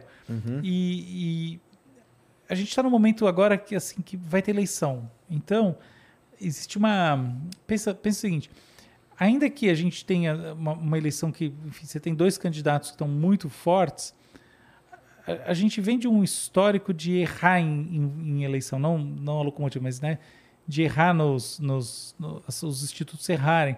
Então, a cobrança, a expectativa de, de otimização de resultado está muito alta. Então, a gente está realmente, assim, sabe, realmente se esforçando muito para ter muita precisão em pesquisa. É isso que esse é um dos temas. Vocês estão tá trabalhando nessa parte aí? Tô, tô, tô bastante. Então, por exemplo, a gente criou uma meta-análise de pesquisa que junta todas as pesquisas de todos, os- de, todos os institutos, tudo ao mesmo tempo. É um negócio super. É uma meta-análise mesmo, tá? Em tempo, atualizado em tempo real. É um negócio super legal, super, super, super sério. Não é simplesmente uma agregadora. Tem, um, tem princípios meta-analíticos. Tem né? ali por trás, tem uma, uma baita de uma ciência girando Tem, ali, né? tem, tem, tem sim. Tem algoritmo que faz a coisa direito. É, então, acho Tem que uns assim, programadores lá, então, bons Sim, lá. tem, tem. Tem pessoal legal. muito bom. É, tem- tem- eu acho assim, é engraçado o lance da pesquisa, pesquisa, como pesquisa de mercado. Mas aí você publica essas pesquisas? Vão ser publicadas? Ou ou vai ter ser- coisa publicada sim. Ou vai ser por encomenda de um Não, não, vai ter. determinado candidato, se ele Não, não é quiser? candidato. Isso aqui não é para candidato Tá. nenhum. É, isso é parceria com uma instituição financeira. E, mas sim, vai, vai sair um paper depois sobre. Não, não, eu falo assim, vai ser publicada em... Não, Ah. tá publicada. Tu pode ir lá, quem quiser pode acessar. Ah, Esse É legal. um sistema que, que, que é público. Legal. É, não, não tem nada, não, é- não é para é, é público. Mas enfim, olha só, a coisa da pesquisa no fundo é um que tem um quê de futurologia, né? Pensa bem, você quer saber o que vai acontecer no futuro, mas tem um, um problema com essa ideia de saber o que vai acontecer no futuro, que é que o futuro das pessoas é, uma, é, um, é um momento do presente delas, óbvio, né? Então, o que que você vai fazer em novembro? Essa é uma pergunta sobre o seu dia de hoje na prática. O que Aí você aquela resposta, hoje não sei nem se eu vou estar vivo. é. mas, mas no fundo é assim: o que você hoje acha que você vai fazer em novembro? Essa é a verdadeira pergunta, né? Só que você não pergunta isso, porque senão dá tilt. Tipo, não interessa, a pessoa acha impertinente e não responde. Então você pergunta o que, você vai fazer em novembro. Isso vale para qualquer pes- pesquisa, tá? Qualquer coisa é assim. Você vai. Você compraria esse ou compraria esse? Se é isso ou aquilo? Qual que é o verdadeiro trabalho da ciência dentro disso? É captar quais são os sinais e através de metodologias, por exemplo, neurociências, agora a locomotiva está muito forte em neurociências. Quais são os sinais que você consegue captar que vão além do, do declarado, entendeu? Porque esse declarado, ele, ele, no fundo, no fundo, é a pergunta: o que, que você acha hoje que você vai fazer daqui a três meses, a seis meses, um ano, sei lá quando. É, e, e não necessariamente é, essa esfera do que a pessoa acha agora é a única visível. Entendi. Entendeu? Às vezes, por exemplo, na insegurança de uma afirmação, ou até na, na força com que ela é feita. A gente vê umas coisas, né? Tipo, você vê que filme tem muito isso, né? Bons atores são capazes de transmitir isso. Junto com a mensagem vem o grau de confiança. Tem uma vem- emoção, né? Vem uma Não é- emoção a res- que não é diz alguma resposta. coisa. Ah. Entendeu? E aí vocês estão captando isso. Esse é um negócio hoje em dia que eu. Esse é o negócio que me, me toma no, no âmbito da pesquisa. O que, que eu quero. Mas aí como que você faz? Você vai fazer pesquisa pessoalmente, vai ter que ser. Então, tem um monte de coisa. A gente tem coisa de, de- Então, você tem, você tem dois processos, né? Ou você tem muito. O N é grande com erro grande, o N pequeno com erro, com N, com erro pequeno, né? Isso sempre, né? Porque no final dos contos é uma questão também de, de, de investimento. Porque, óbvio, você fazer uma coisa erro pequeno, N gigantesco, muitos milhões. Mas eu estou trabalhando nas duas frentes. E essa frente do N pequeno com erro pequeno, que é de usar neurociências, entendeu? Fazer estudos do- de per- percepção, de tomada de decisão, com neurociências é um negócio que está bem forte para mim, assim, bem forte mesmo, entendeu? Então, como é a, a- é a pergunta que se aplica aos mais variados temas. Aliás, política é um dos menos importantes, essa eleição dos, é só porque é um projeto que assim bem complexo que, que eu acabei de, de participar aí, mas a pergunta é como é que a gente consegue entender o que as pessoas de fato vão fazer para além daquilo que elas estão falando. Como é que eu reduzo essa incerteza que no final das contas não é passível de ser medida meramente de maneira declarativa, porque a própria pessoa não sabe. Ela fala sim ou não. Ela não consegue dizer sim com 65% de confiança. Impossível. Isso aí Então- você que vai estar tá querendo captar. é isso que eu estou fazendo. Então, esse é um negócio. E do outro lado, na, na WeMind, nessa parte de, que é mais hard science mesmo, é, o que, a gente está desenvolvendo uns sistemas de inteligência artificial, assim, é, muito parecido, engraçado, que fazem uma coisa mu- muito parecida com essa, também é isso, é predição. Só que aí o grande foco é como é que como é que eu junto dado? Imagina o seguinte, ó. é- é o, o desafio que a gente está vivendo agora, eu vou te descrever de maneira meio abstrata, mas certamente você que, enfim, é, é um, também um grande professor, você vai entender. Imagina que eu tenho uma migração de risco, tá? O risco de A in- in- incide sobre B, o risco de B incide sobre C e assim por diante. Então eu tenho uma cadeia de ações que também é uma cadeia de risco Sim. do ponto de vista eh, de, de, de modelar essas coisas, vira muito difícil. O que a gente quer mudar no mundo da análise de risco é isso: é, é criar essas cadeias de risco. Entendi.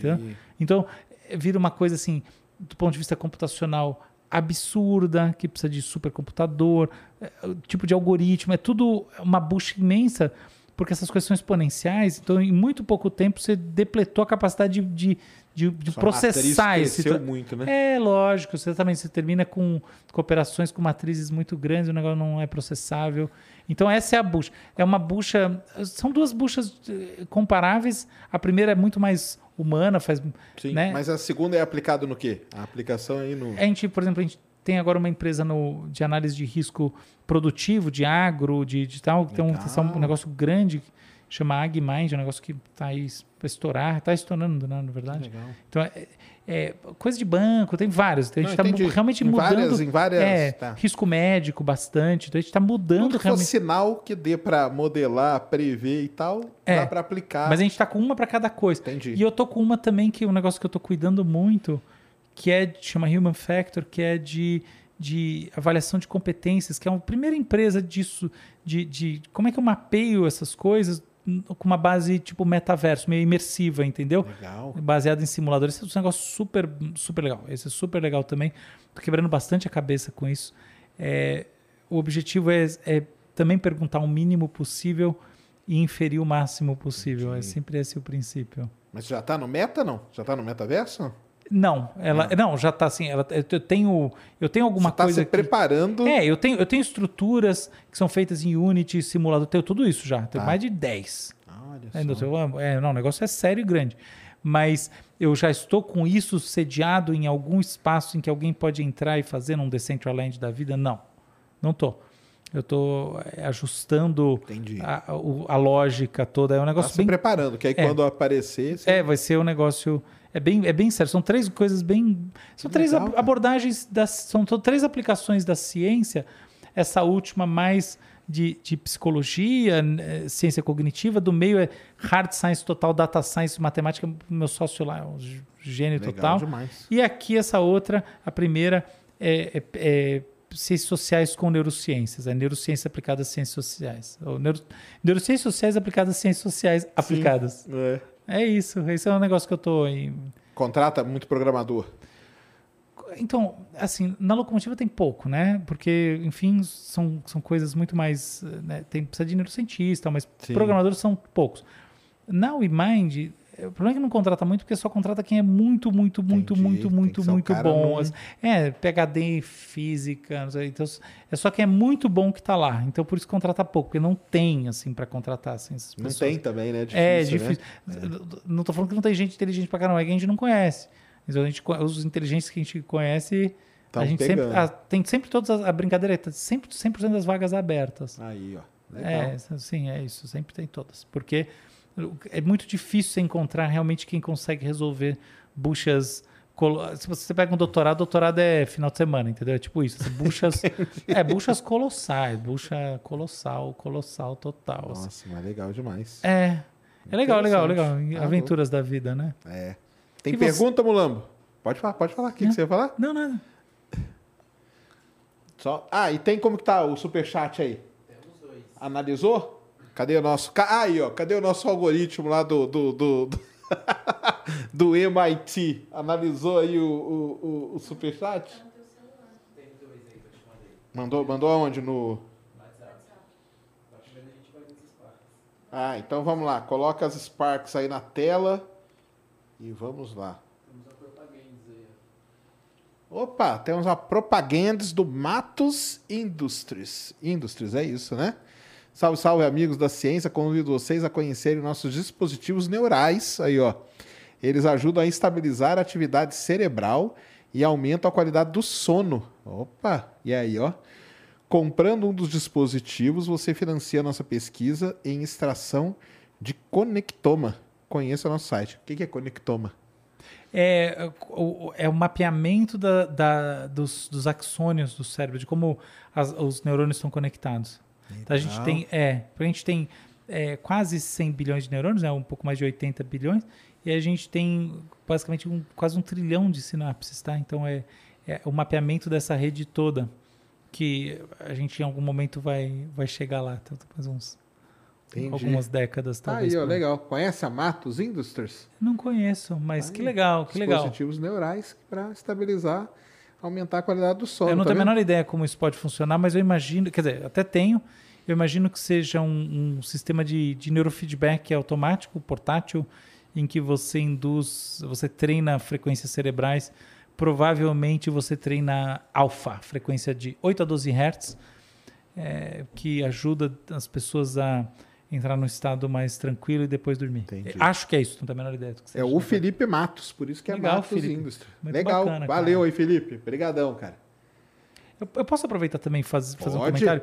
É, eu, eu ia trazer para a gente tomar um vinho, mas eu acabei não trazendo. Mas eu ganhei um vinho de um amigo, eu queria agradecer. Pô, fica à vontade. É, eu ganhei um vinho do, do Leandro. Leandro é um cara muito legal. Então, Leandro, muito obrigado. É, Qual, qual, qual- que, que é? Ele tem uma loja, ele tem uma. é, ele tem, ele tem. um- eu- é porque eu sou, eu sou cliente, é uma empresa Ah. que eu compro, tá? Como Eu que chama? Pode falar. Chama Quimera Vinhos. Aí. É, assim, eu acho que tem os melhores negócios. assim, eu gosto de vinho bom, tá? Então, assim, para vinhos bons, para mim é, é o que eu acho que acaba sendo mais barato e, e tem um problema de vinho que é o vinho, vinho, vinho meio quente, tá? Então, é, assim, às vezes eu compro vinho bom e ele vem no porta-mala de um carro pequeno no- durante o dia e aí, aí dançou, entendeu? Então, o Quimera entrega bem. Isso é uma coisa que, que realmente é uma preocupação para mim. É o vinho ser bem armazenado, bem entregue. Então, qualquer vinho vem bem legal. Então, por isso eu, eu sou cliente, eu compro os vinhos, não é que eu. Entendi. E, e- só que eu ganhei, eu ganhei da última vez que, eu- que a gente foi no. Isso! É, entendeu? Então eu queria agradecer, porque eu fiquei com essa dívida de agradecer desde lá. Ah, então O tá aí, ó. vi- tá- certo? Então, o, o propósito, o vinho que eu ia trazer pra gente tomar, eu acabei esquecendo isso aí, é um vinho que eu comprei, não é que eu ganhei, não. Mas é isso, eu queria agradecer desde a última vez o Leandro da Quimera Vinhos e dizer que realmente Quimera Vinhos é, é onde eu compro vinho. É isso. Então tá aí, ó. Quimera Vinhos. Não me patrocina, não tenho nenhuma coisa, não, não tem nada disso, tá, gente? Mas faz tá um serviço legal, vale a É, pena. é, Isso aí. exato. Eu acho que é, é onde eu compro, eu gosto. As pessoas hoje em dia que me conhecem sabem que eu gosto de tomar vinho, não sou nenhum alcoólatra nem nada. É um- uma coisa que eu gosto de tomar um pouquinho por dia. Eu sou realmente um cara que, que gosta de estudar as coisas que eu faço. Então, vinho, eu sou meio nerd do vinho. Fico vendo vídeo. E lá eu acho que é um negócio bacana pra mim. Muito bom. Tá aí. Solta aí, Mulambo. Salve, salve, Sacane! Eu Salve. e o Álvaro, a gente tem muita ideia em comum e eu queria saber qual a opinião dele acerca da inteligência artificial generalizada. Ou seja, a inteligência consegue aprender a conversar, a dirigir, a classificar, a jogar videogame, coisas que a gente faz. A gente está distante disso? Um abraço meu e da equipe do Neurocast UFBC. Neurocast da UFABC? Que legal. Cara, o FABC, por sinal, tá com. Cara, eles montaram um curso de, de ciência cognitiva, de neurociências, assim, em graduação, nível graduação, que é um negócio super original no Brasil. Cara, é um negócio muito bom. Inclusive, tem, tem alguns amigos meus, professores lá, tem um especial que é o João Sato, que é um gênio absoluto, assim, é nível inacreditável, assim. Legal. Então, muito boa. O FBBC, cara, tá um negócio do além. Muito boa pergunta. Eu acho que a inteligência gera, é, geral, a inteligência artificial geral, ela não vai ser geral. Eu acho que a gente vai caminhar em fase muito que a gente já tinha discutido pelos próximos, mas para entregar um número, eu acho que em 20 anos a gente vai ter sistemas autômatas que vão dar a sensação para a gente de compreensão profunda e vão fazer atividades que hoje em dia dependem do que a gente chama de componente subjetivo. Principalmente, elas vão ser capazes de produzir arte, produzir cultura, tá? Então, por exemplo, quando é que eu vou ter um, um, um bot, um software que vai produzir um romance que efetivamente passe pelo teste de Turing dos romances, ou seja, eu ponho lá na prateleira e escrevo Stephen King e falo, leia, qual, qual é o Stephen King? Cara, eu acho que não demora tanto quanto muita gente imagina, acho que uns 20 anos a gente vai ter, tá? E isso vai mudar muito a estrutura profissional, tá? Do mundo profissional.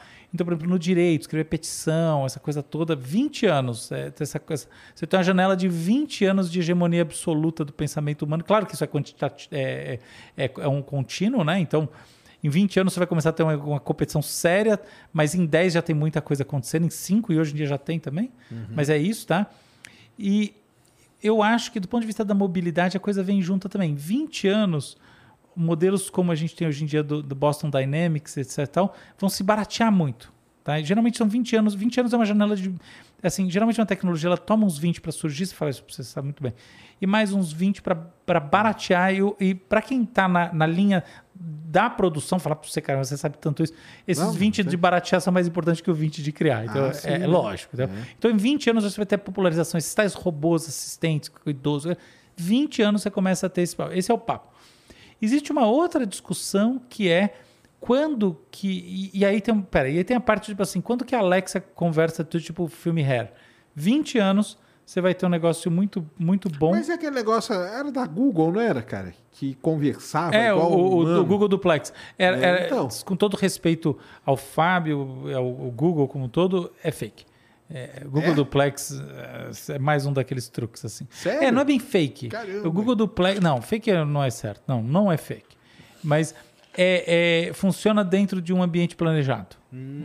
Não, não, não, é verdade que você vai lá e marca qualquer restaurante e é a coisa mais linda do mundo.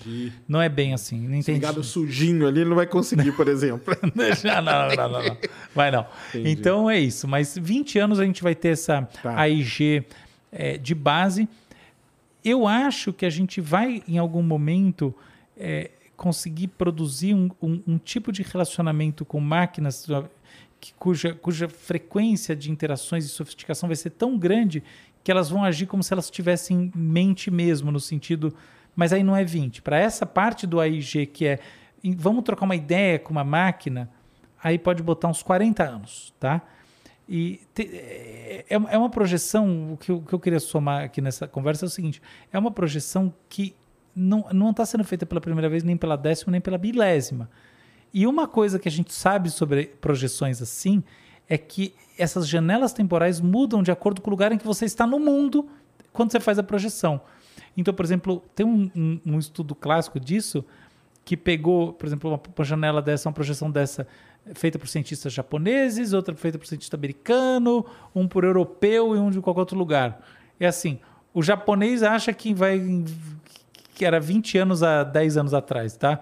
O americano 30, o europeu 80. Então, é, que minha visão aqui, mais do que uma visão objetiva sobre as coisas, envolve que tipo de modelo cultural eu tenho. Eu tenho um modelo cultural que, no fundo, está mais próximo do americano do que do europeu, mas está mais longe do japonês. Eu sou entusiasta, mas eu acho que, que a coisa anda menos, menos rápida. Não sou dono da verdade, é, é viver para crer. Pergunte essa, essa mesma coisa em lugares diferentes do mundo, receba respostas diferentes. é isso mesmo. Mas o Tesla lá, ah, aliás, amanhã o Breno Mas está aqui, que tem um Tesla, vai ser legal o papo pra caramba também. O, o, auto, o autopilot lá dele é um negócio. Ah, absolutamente fenomenal. Absolutamente. É, e, e- e- não, aí é um negócio do além. E eu vou te falar, eu tinha um bode do Elon Musk pelas, pelos truques, mas ele fez uma doação linda agora, né? Eu acho que ele Sim, fez. ele é, é, ele realmente ele está numa trilha do bem muito legal. A- a- a- acho que é assim a visão madura do, do que, que a gente está formando agora do Elon Musk é muito melhor do que aquela que- mais de moleque dele, mais inconsequente. E eu acho que é uma das coisas que ele acertou mesmo, mas assim absurdamente, foi a ideia de que um carro não é bem um carro, é um, um robô, é um software robô. Então, essa ideia, que ele fala assim, não, a Tesla não é uma empresa de carros, né? Essa ideia está muito acertada. Então, por exemplo, atualizar o software do carro à distância. São essas coisas, cara, esse é o verdadeiro salto. Porque se agora não funcionou, daqui a dois anos, uma hora funciona. Porque é diferente de você precisar fazer toda a logística. A, para- a prática é Claro. muito importante na vida. Agora, entende? Você atualiza a distância. Então, cara, o cara ganhou o jogo. É muito genial esse troço. É muito foda. Então, Amanhã o Breno vai estar aqui e vai e explicar ele tudo conta pra, gente, como que é. Que legal, vou ver o Breno Vai sem ser- falta. Vai ser legal pro caramba. Que legal, que vai ser ótimo. Próxima Mulambo. Salve, salve, Sacan! Underscore Jorginho, é isso aí? É, né? Salve viajante, sou programador já há alguns anos e sinto que estou caindo na mesmice. Álvaro e Sérgio, vocês já passaram por isso na carreira de vocês? Sinto que poderia usar tecnologia para contribuir de fato com a sociedade, mas não sei exatamente por onde, é por, é por onde começar. Alguma dica? Cara, me- é é, normalmente a gente sempre cai numa mesmice, não tem jeito, né? Até que vem desafios novos, né? Que surgem aí, né? Como que é pra você? Já caiu na mesmice? É, eu- É que você tem que procurar também, né? é, então, é aquela história que a gente estava falando. Como, e, assim, eu sempre tive essa coisa meio irrequieta e sempre cinco coisas ao mesmo tempo. Meu desafio sempre foi mais fazer alguma delas parar em pé do que mesmice, entende? É, é mais o problema do, do- do- do- da dificuldade de ter um mesmo para chamar de meu do que propriamente de, de ter a mesmice e, e, enfim, declinar com ela. Mas eu entendo o que ele está vivendo, é, entre outras coisas, porque programação era uma coisa muito muito especial alguns anos atrás, né? E ela foi se tornando uma coisa muito comoditizada como prática. Isso é uma, isso é uma acaba sendo uma verdade que não é uma verdade ruim. É o seguinte: tinha muito pouco programador de verdade, sério e bom. Hoje em dia você tem, você- percebendo isso, países inteiros como a Índia criaram verdadeiras escolas, né? Tipo, você está tendo realmente uma coisa que é muito positiva, que é a, pivotagem no ensino, com essa percepção do quanto é importante você programar, etc. Tal. E isso vai trazendo o quê? Método, método, método, método, método. Então, software, que era uma coisa mais uau, né? É, se tornou uma coisa muito, muito caixinha. Então, o que eu posso dizer é que, assim, é, se você programa e você gosta, você está sentindo que é uma mesmice, mas que tal parar de ser programador, entendeu? É, não sei se é viável, mas de repente o Jorginho podia criar um- uma empresa, né? Criar uma, se tiver possibilidade, fazer uma aventura desse tipo, em que é, o código é bem menos importante do que, do que tudo o que você faz com aquele produto, como se apresenta, com a interface que você estabelece com a sociedade, né, a utilidade daquilo. Talvez seja um caminho para ele, não sei porque eu não conheço, mas na, na posição dele, dado o meu histórico de vida, ia ser um caminho, e tanto que foi. Tá aí, Jorginho.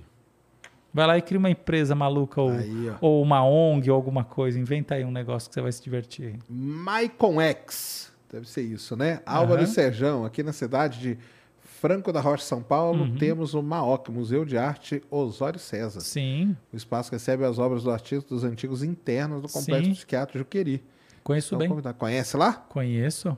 Conheço. É, muito bom, fantástico. É, o- o- não posso negar o seguinte: o Juqueri é um espaço, em termos do passado, de muita dor, tá? Assim, não é brincadeira, tá? Manicômio judicial não é qualquer coisa. Assim, então, muita gente morreu assim, mal para burro. não- mas, de fato, é um lugar que foi repensado, então é muito legal isso, assim, eu fico, fico feliz e eu realmente eu preciso revisitar. Então acho muito bom que você, que você trouxe isso, Maicon. Mas de fato é um lugar de passado, de um passado tenebroso. Sim. Fica a dica aí, pessoal. Visitem lá. Sim, fica. Vale muito a pena. Boa. Zero. Deve ser zero, né? Aham. salve, sa- salve, salve o quê? Família. Família. Mas aqui não é família, é família também, tô brincando. É, família. As ferramentas de inteligência artificial não estão mais próximas de um raciocínio externo, tipo uma ultracalculadora. Quão distante e estamos e quão difícil é artificializar características como desejo, vontade, alegria, prazer, criatividade, inovação. É, singularidade lá, onde é que tiver a mente no- na parada, É, né? então, eu, eu, eu gosto, assim, essa pergunta é daquelas que eu gosto, porque se escolher uma dessas opções de para discutir, a gente já pode ficar até amanhã aqui. E, e- E ficar Exatamente. com você sempre é muito bom. Eu vou escolher a da criatividade. Ah, Assim, eu primeiro que eu concordo com zero, tá? De fato, é, quando a gente fala de raciocínio externo é curioso, mas na verdade tem um sentido. É o raciocínio que está desacoplado de todo o resto, né? Não tem a emoção, essa coisa toda. Ele, ele tá lá só na calculadora do raciocínio, como ele mesmo está dizendo. Lembra uma outra calculadora? Não lembra uma calculadora por uma razão, tá? Zero. A calculadora, você põe o número, ela faz um processo que está pré-imputado nela e ela cospe um resultado. O que, o que caracteriza a inteligência artificial é que ela aprende. Então, o, o, o processinho não está exatamente. pré-estabelecido. Então, é um pouco é diferente. Mas eu entendo o que você está dizendo com o raciocínio externo, você está correto. É uma desacopla, há um desacoplamento. Agora, vamos lá para a criatividade. Criatividade quer dizer muita coisa diferente, e dependendo do contexto. Um sentido de criatividade que hoje em dia conta muito é o chamado pensamento divergente.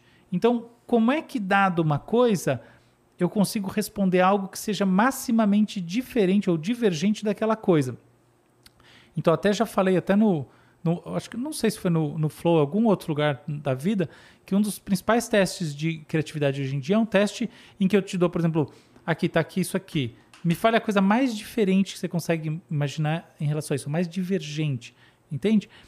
A criatividade como capacidade de pensar algo externo não é algo que a máquina dá, porque a máquina não pensa. Mas a criatividade, eh, do ponto de vista, ah, vamos dizer assim, dessa representação desse objeto, é sim. E uma das coisas, é, no primeiro daqueles TED Talk que eu falei, eu falei exatamente sobre isso. Eu criei um, foi só um pouco de arrogância, um campo, por assim dizer, que foi o campo das heurísticas sintéticas. O que, que é isso? É o seguinte. A gente está acostumado com essas heurísticas de tomar decisão, quer dizer assim, olha, você tem mais dor do que prazer. O pra- a dor de perder um real é maior do que o prazer correlato de ganhar um real. Essas heurísticas, essas coisas, regrinhas, tá? E, e que são exceçõezinhas, como a gente estava discutindo.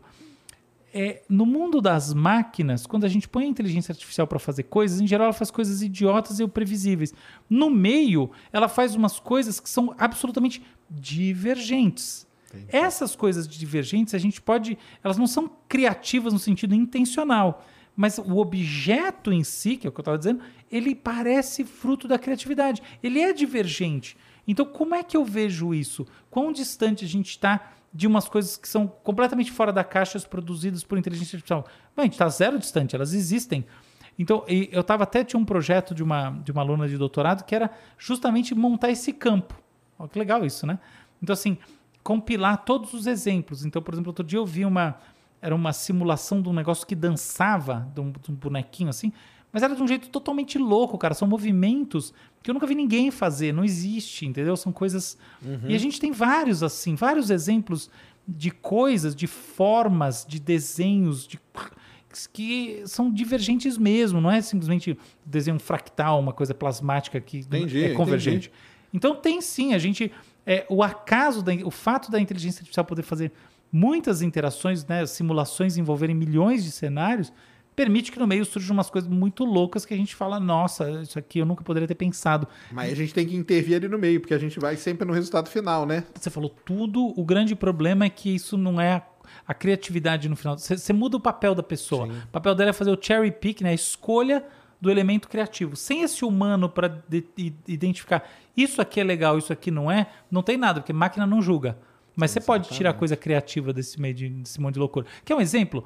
Você pega esses, por exemplo, esses, esses softwares de linguagem, tipo o GPT-3, fica lá produzindo coisa. A maior parte é bobagem idiota. Por exemplo, você põe para ele fazer um romance a lá Guimarães Rosa. 99% é meio lixo. Mas No tem meio 1%, cara, 1% de um negócio que tem 300 páginas, cara, É bastante página. Então, são as três páginas de frases, de sacadas, que são sensacionais. São meio fruto do acaso, mas são umas coisas de Mas aí, será cara criatividade de pode pegar essas aí e, e com essas aí abastecer Esse é meu novo. projeto. Ah, Exatamente. Pegar as, as partes Achar isso aí criativas. e a- não, e ah, não, não, não, entendi o que você quer dizer. Não, aí ele vai misturar de novo e fazer outra merda. É, é pegar essas daí e construir alguma coisa a partir dessas nos projetos de cocriação criativa com máquina. Ah, Entendeu? tá. Por pura diversão. Entendi. Legal demais, Zero. Tá aí, ó, tá vendo? Muito bom, Zero. Brunão. Brunão é o nosso cara do cortes aí, ó. Salve, salve. Brunão, minha insider chegou. Realmente é muito boa. Boa, é boa mesmo. Álvaro, prazer, tudo show? Tem um cliente do ramo da hipnose fiquei apaixonado vendo como funciona a cabeça do ser humano. O que você acha da hipnose? Porque estudos de células tronco são proibidos e os CRISPR não. Abraço para todos. E aí? É, eu acho hipnose legal. Eu não tenho uma, uma- Eu até conheço um pouco hipnose ericksoniana, hipnose, já esqueci. Enfim, mas eu mesmo. é, eu nunca fui paciente de hipnose Ah, para poder pensar, dizer. já foi hipnotizado? Não, n- eu até já fui, É, mais aí? ou menos. Ah, mas é, é que eu, se você me der um. pegar o Deep League, aquele pirulito que tinha criança que falava que tinha. Era tóxico, eu podia morrer lá no chão. Entendeu? Então, para mim, me hipnotizar é muito fácil, não vale. Mas. É, assim, eu, eu acho que eu tive uma boa viagem, né? né, assim. não vou dizer que eu fiquei hipnotizado, mas eu, eu, a indução funciona muito bem para mim. Legal. Mas eu não sei, eu, não- eu não- eu nunca acompanhei, eu nunca fiz um tratamento de hipnose, então eu não sei dizer de verdade. Agora, uma coisa, estudo de célula-tronco não é proibido. É, eu acho que, que você está querendo dizer outra coisa, né?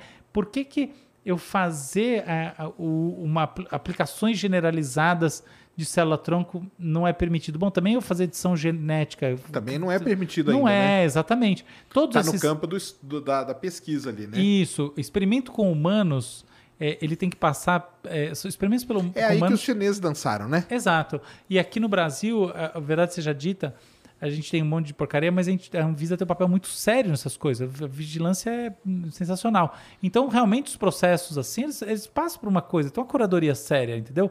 E aí, se tem um mega risco de do teu famoso VDM na história, por que, que não Sim, pode? Por causa certeza. disso.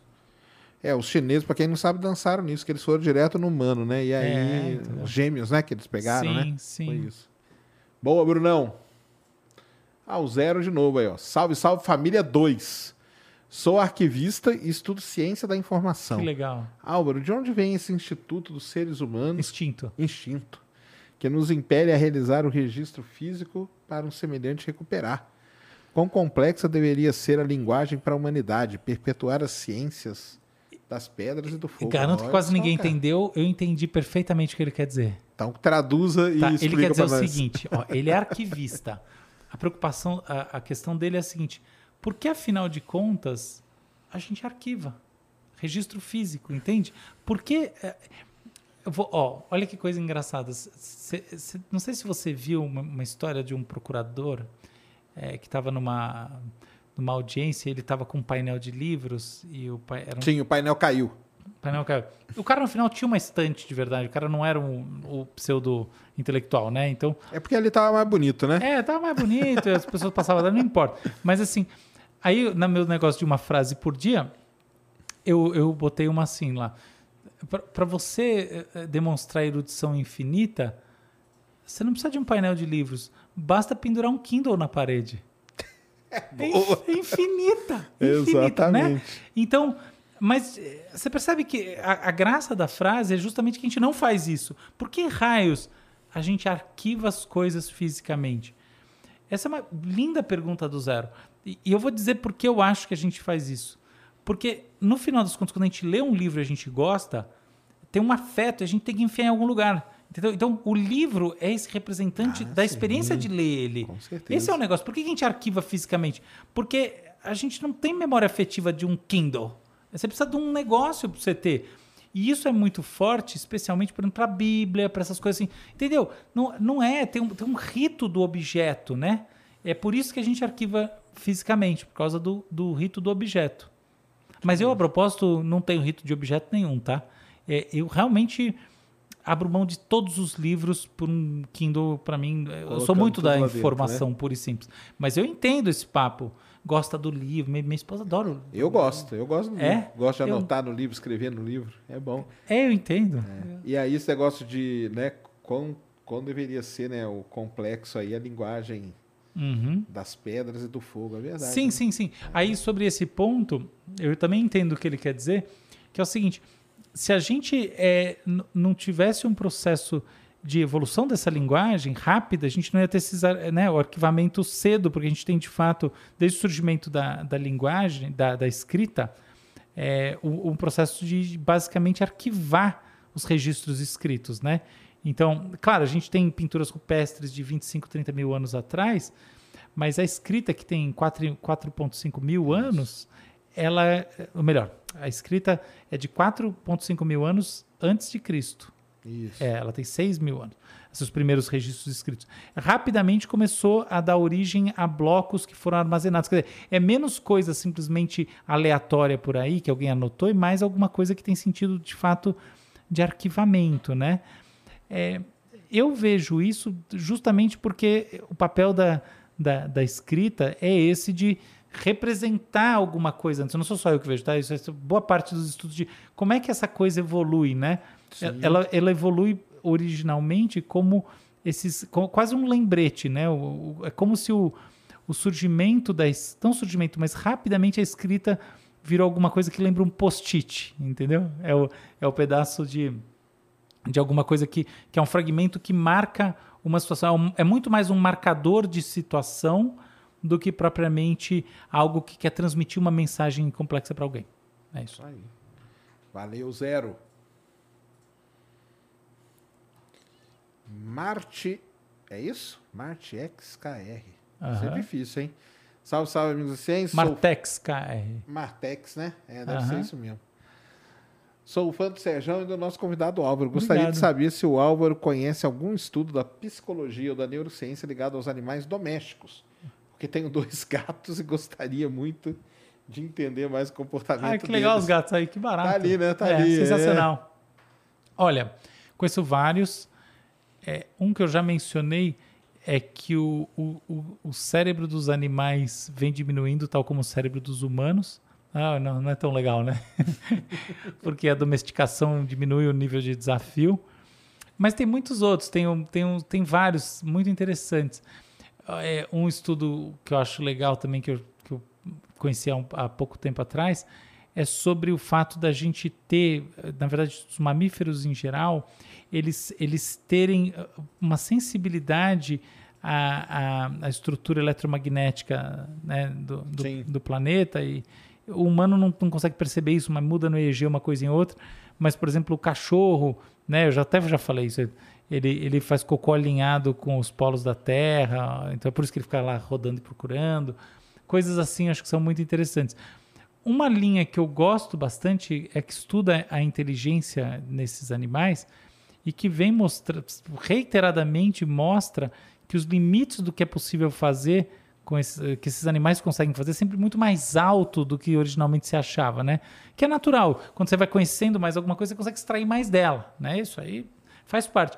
Então, tal como muitas outras, muitos outros objetos de investigação, hoje a gente sabe, por exemplo, que um gato tem uma inteligência muito maior do que a gente um dia imaginou, né? Aquela ideia de que ah, é só um, só um bicho sem consciência, sem nada, isso é uma besteira, é óbvio, né? Quem tem, um- quem tem um animal em casa entende rapidamente isso.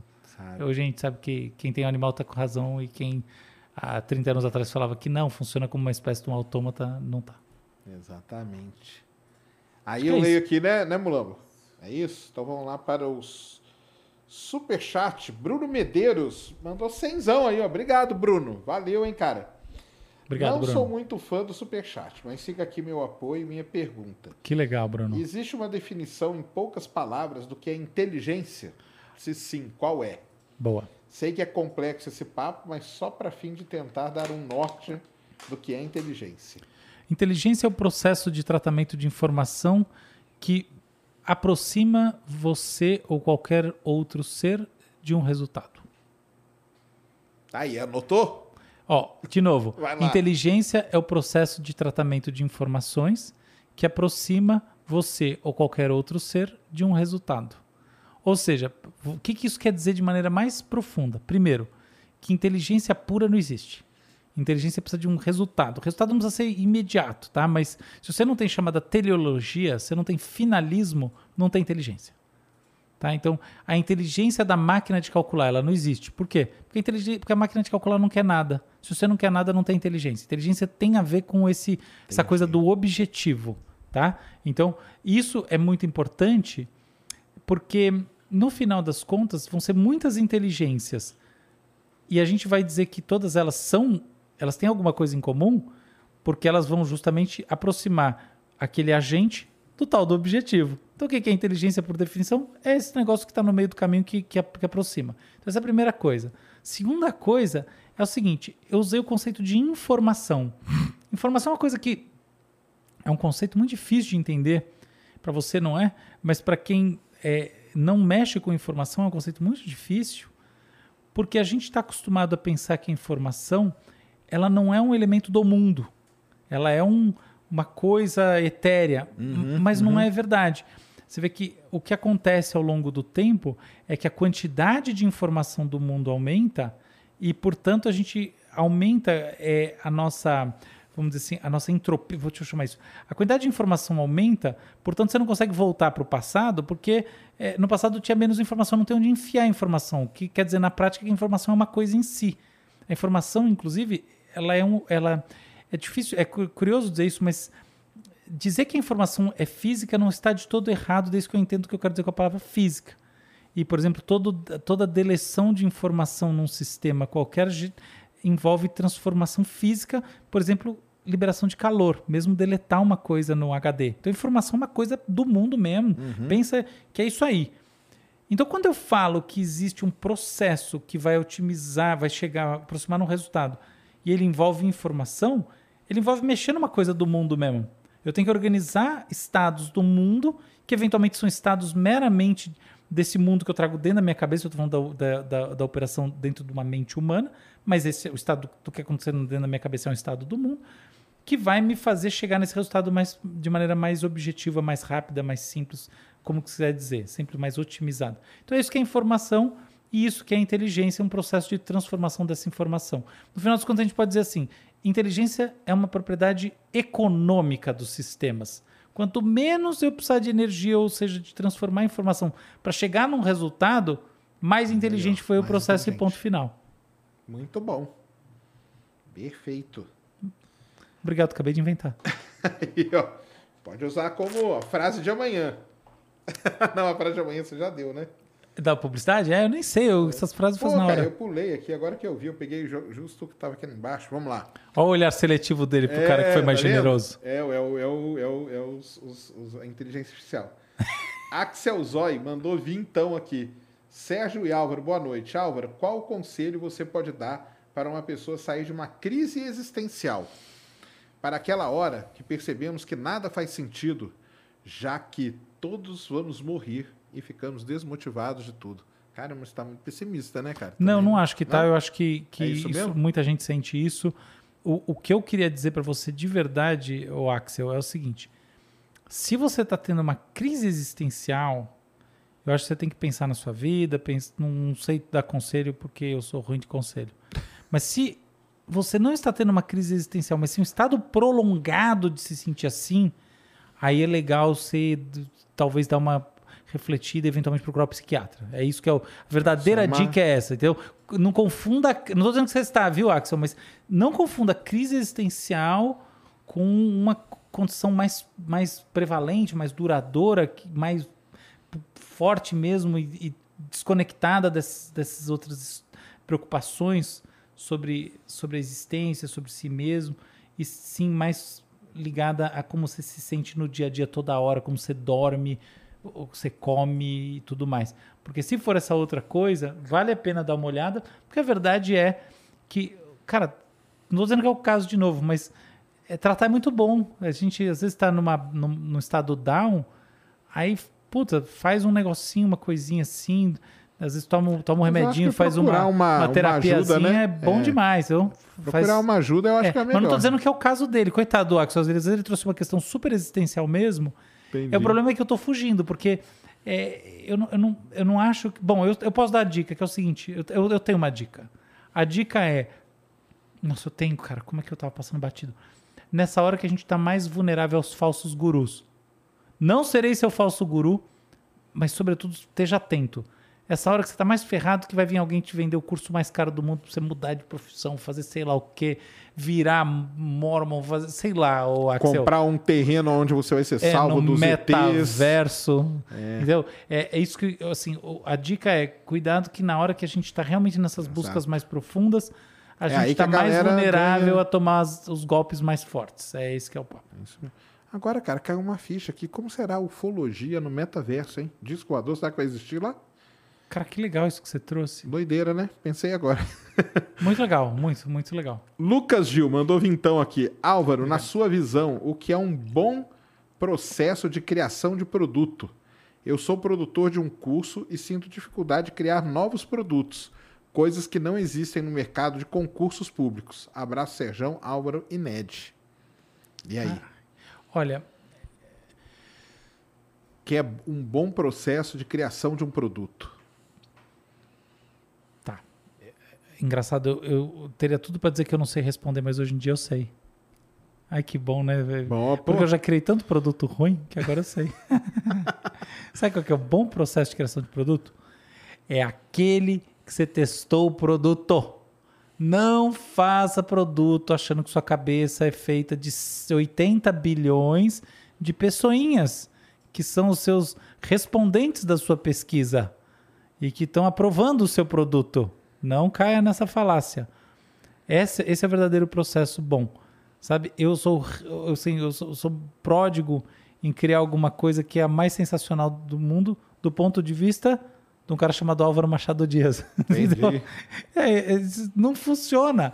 O que, é, o que você tem que fazer é, no, no processo, durante o, a prototipagem, o que quer que seja, testar Testar. testar, fazer as pessoas avaliarem. Isso é uma coisa. Outra coisa é o seguinte: o mundo dos cursos não é, na minha visão, o mundo de produtos tradicionais. Então, no mundo do curso, o grande ponto é quais são as temáticas e as abordagens que não são mais do mesmo. Porque o que eu vejo que é problema em curso é que são muitos parecidos. Por exemplo, eu tenho uma frasinha minha que eu vou botar é, por, é, que eu criei também. Acho que essa eu criei anteontem. Sei lá, me deu um tique que eu criei. Foi assim. ahn, Ah, esqueci. Era uma, alguma brincadeira com curso. Ah, Como é, como era? Pera. Ahn, esqueci. É tipo. é, é, se, se- se liderança fosse ensinável, não haveriam tantos cursos Ah, por aí. tá. É tipo. Essa frase, entendeu? Mas tem muitos cursos de liderança, são muitos cursos de algumas coisas, entende? E, e no final das contas, é, tem todo um universo de, de aprendizados que as pessoas estão sequiosas por ter que não tem curso. Então, minha dica é, poxa, como é que você Ele mapeia... especificamente é no mercado de concursos públicos. É, no concurso público eu diria que tem bem menos espaço para isso, porque os concursos estão bem definidos e você tem que... E Tem aí, que seguir um edital, né? Tem que é, ensinar o que tá aí ali, tem, né? É, mas aí tem o outro lado que é, é, a gente tem realmente uma transformação metodológica hoje em dia, maneiras melhores e piores de aprender. Aí, aí eu acho que o segredo é, é evoluir junto com, com essas Uma formas de metodologia aprender. nova de ensinar, né? É. Ele ensinar, no caso, né? Exatamente, mais eficiente e tal. Eu, eu, eu também não acompanho o concurso, porque eu não, só fiz um na vida, mas eu imagino que a maneira de pedir também esteja mudando, porque, por exemplo, eu sei que vestibular, Enem, tudo isso muda, vem, muda né, dinamicamente. Se muda dinamicamente. Isso muda. Então, eventualmente, também os, os concursos estão mudando e talvez as metodologias não estejam acompanhando. Então, acho que deve ter um espaço de acoplamento aí. Mas no mundo mais amplo dos cursos, o que eu sinto é que às vezes falta essa coisinha. Então, por exemplo, tem aquela plataforma agora Masterclass, conhece? Conheço. Cara, curso maravilhoso. Quando eu vi aquilo, eu falei, meu Deus, eu, eu, eu preciso, de- eu preciso comprar tempo de alguém. O curso já tá fácil, comprei todos, quero todos. O que eu preciso agora é comprar uma cápsula de tempo para eu ver. Porque, cara, isso sim, sabe quando você olha e fala, cara, yes! É o que eu queria, entendeu? Ali tem Neil deGrasse da curso É, lá. E falando das coisas mais canadense. astrais do mundo, tipo, essa é- é muito, é muito legal. O, o recorte é, é- assim, Então é isso que eu quero dizer. Curso legal envolve recorte bom, precisa ser muito bacana nessa história. Legal, muito bom. William Bremer. Boa noite, Álvaro e Sacane. O trabalho de vocês é incrível. Obrigado, cara. Obrigado. Gostaria de saber se, conforme a inteligência artificial avança, as pessoas usam cada vez menos suas capacidades intelectuais Sim. e como isso afetará nosso futuro. Isso está afetando isso- agora, né? é, isso, isso vai afetar o neurodesenvolvimento infantil, crianças é, desenvolvendo mais pensamento abstrato, menos pensamento interpessoal, cognição so- social e inteligência emocional.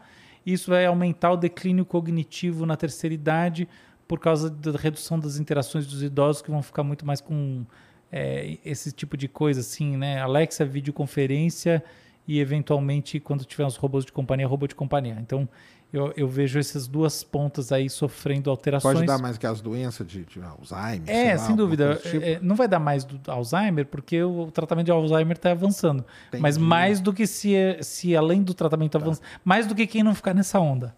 Ficar em- né, em contato com um negócio que faz as coisas para você, faz você se esforçar menos, Porque aí você não treina a é, mente, na né? média é ruim. Aí. Matheus Souza mandou vintão. Boa noite a todos e parabéns pelo episódio. Gostaria de perguntar para o Dr. Álvaro qual o impacto do marketing na sua relação com a neurociência para o consumo excessivo de bens. Quais são seus limites éticos? Muito bela, muito boa pergunta. É, eu, eu não tenho limite nenhum. Assim. Não, acho que o seu não. O É. do, do marketing. o Isso, do, exato. do- O meu pessoal. Não, sé- sério. Eu compro um monte de bobagem. É uma loucura. Assim, eu não sou comprador, tá? Eu não, pior que eu não gosto de, de ficar comprando as coisas. Não é um negócio que me, me dá emoção. Mas, eu, acho sou que o- meio o, retardado. marqueteiro, o marqueteiro, ele entendeu como funciona o cérebro humano, sim, cara. sim, sim. Agora, respondendo diretamente a pergunta dele, foi só uma brincadeira. Que, assim, é casa de ferreiro espelho de pau, né? Eu não sou de comprar muita coisa, mas às vezes eu gosto de coisa exótica, coisa que não serve para nada em geral. Quanto menos coisa tiver utilidade, mais eu gosto.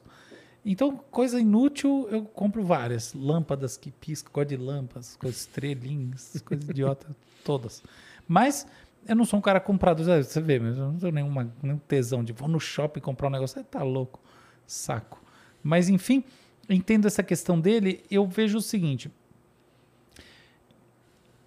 existe o limite do corpo e existe o limite do que é permitido para você, o que é concedido para você pelo usuário.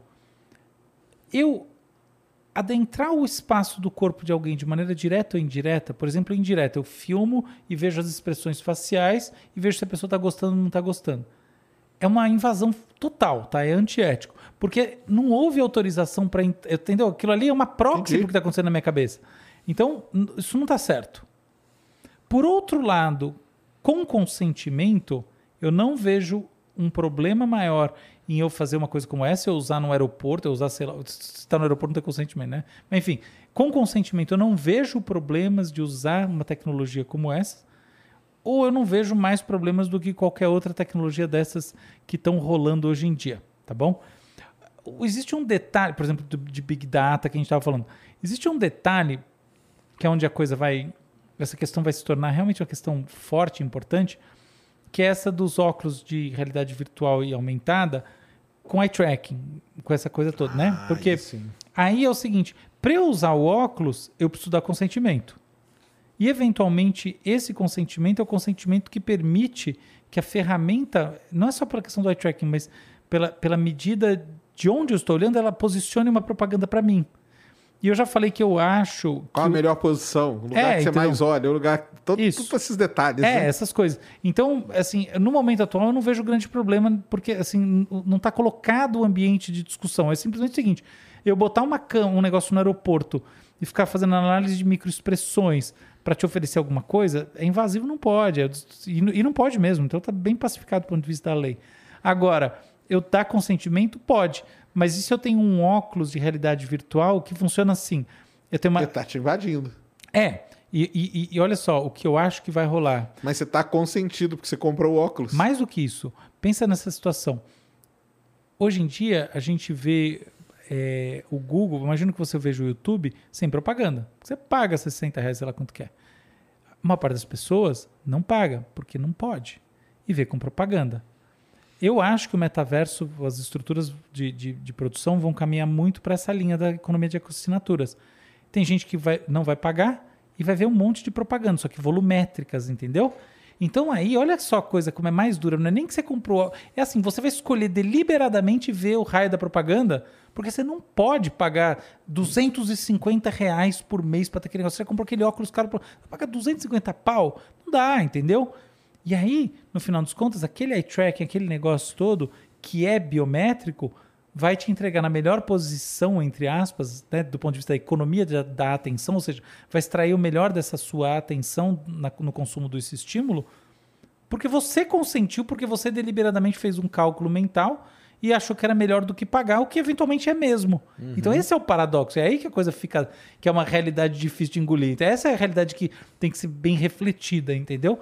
Porque até chegar nisso, tudo bem, mas e nessa hora que você faz por querer, caso pensado, só que ou é isso ou você não está nesse ecossistema Exatamente. todo. Exatamente. Aí que o negócio fica feio. E no final das contas, né? Muita gente. É aquele negócio, né? A gente tem a consciência do que a gente está fazendo. Em algumas vezes, ou muitas, a gente até gosta daquilo do jeito que é, né? Porque, pô, ia dar muito mais trabalho, cara, se eu fosse. Que bom que ele me entende e já é. manda para mim o que eu quero, né? Que senão eu ia Total. ter que procurar. Pô, perda de Não, tempo, eu sou, né? eu sou o cara que gosta de propaganda, tá? Mas é, eu acho que... Porque também eu, eu, passei 20 anos sem ter uma televisão. Não tinha nenhuma televisão. Não sabia, sabia nada. Quem era o ator da Globo. Uma vez eu, eu fui num negócio, um carnaval, que é outra coisa que eu odeio, carnaval. Mas eu ganhei daqueles que ia na, no coisa da Brahma, camarote. Camarote. Da, é. E aí eu, eu sei que eu saí com minha ex-namorada. E ex-namorado casado mais de um sai. Eu sei que resumo da ópera, eu peguei uma carona num carro e, e, era o carro do ator principal da Globo que deu carona. Eu não tenho a menor ideia, que eu nunca não tinha mesmo, você quer perguntar um monte de coisas e aleatório, minha namorada fala, não, eu, é o fulano tá é, aí da novela lá quem é, tá é novela das era, era, o tempo da novela das oito, né? agora deve ser novela das onze, que vai ficando mais tarde. Mas em resumo, é, então talvez por isso eu gosto de propaganda, já que eu não vejo nenhuma mesmo, quando eu vejo eu acho divertido, mas eu entendo que esse mundo da propaganda volumétrica Sim. gera outro tipo de coisa, outro tipo de realidade, até porque a gente espera que essas propagandas sejam animadas por inteligência artificial e a interação seja um pouco mais é, intensa, né? Então, invade o espaço pessoal, um negócio querendo falar com você, é tipo um telemarketing do Alan te torturando, entendeu? É. Que liga para você. Já pensou um negócio desse no futuro? Você explicar para os outros que, não, você estava em casa, ligava um troço era uma gravação. hoje é difícil explicar para meus filhos que existia o tal do telefone, cara. né? Que, para quem não sabe, telefone já foi um bem assim, que o cara que tinha era um dos oh, caras mais ricos do, do, do país. O quê? Tem um monte de linha da Telesp em São é, Paulo, a Telesp então, era valiosa. Hoje é difícil explicar para eles o que era um telefone, porque o celular para eles é outra coisa, né? Sem dúvida. Muito bom, Álvaro.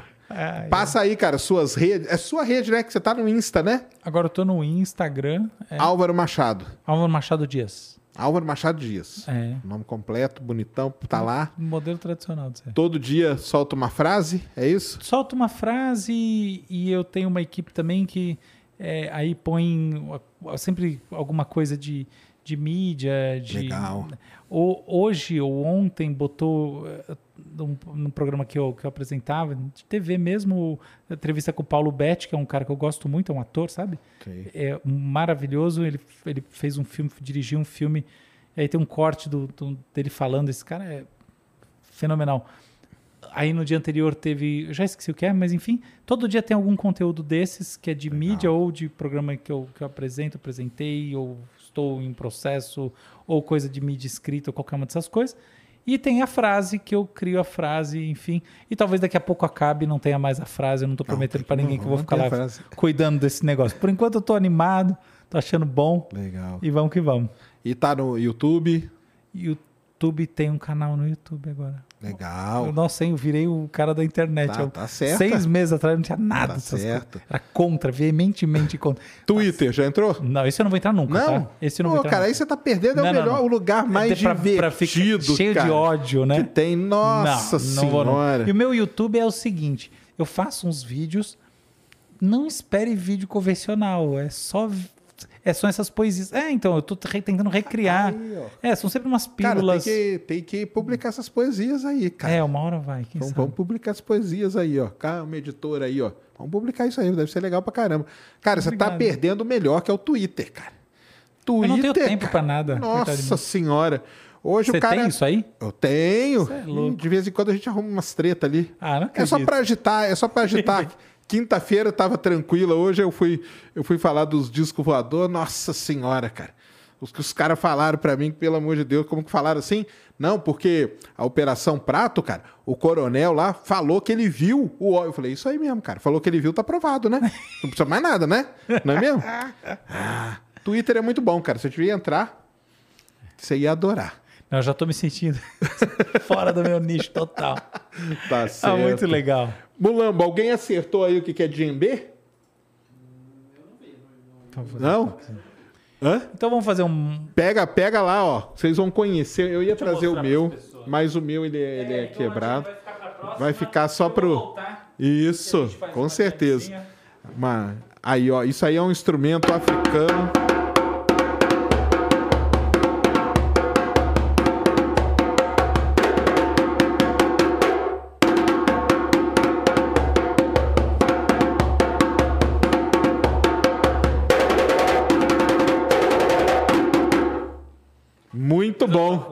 Show de bola. Então tá aí, ó. Esse aí é o instrumento de djembe, é um instrumento maravilhoso, viu, galera? Show de bola. Mulan, é, é isso aí. Álvaro, cara, sensacional. Muito obrigado mesmo, cara, por ter vindo. E vai voltar porque tem muito papo aí pra gente, Sim. pra gente conversar ainda. Adorei mesmo. Queria agradecer também todo mundo que tá em casa vendo essa maluquice nossa. É isso aí. Obrigado. Espero que tenham aprendido. A aula hoje, hein? Foi demais. Deu aí, Mulambo? Deu demais. Legal. Muito bom. Galera, amanhã tá aqui o Breno Mazzi. Breno Mazzi é um cara sensacional, cara. Como eu falei, tem um Tesla, ele é um empresário e tal. Ele tem uns negócios muito maneiros. Vamos, vamos conversar com ele sobre umas histórias. Foi o primeiro cara no mundo a desbloquear o iPhone. Conheceu até o Steve Jobs nessa, nessa que legal. brincadeira aí. É um cara muito gente boa, um cara muito legal. Então amanhã estaremos sextando aqui com o grande Breno Mazzi e vai ser legal demais. Álvaro, valeu, Valeu. demais. Boa noite, muito obrigado mesmo. Valeu, Insider, por estar aí com a gente sempre, hein? Um grande abraço. Galera, até amanhã. Fomos. Tchau.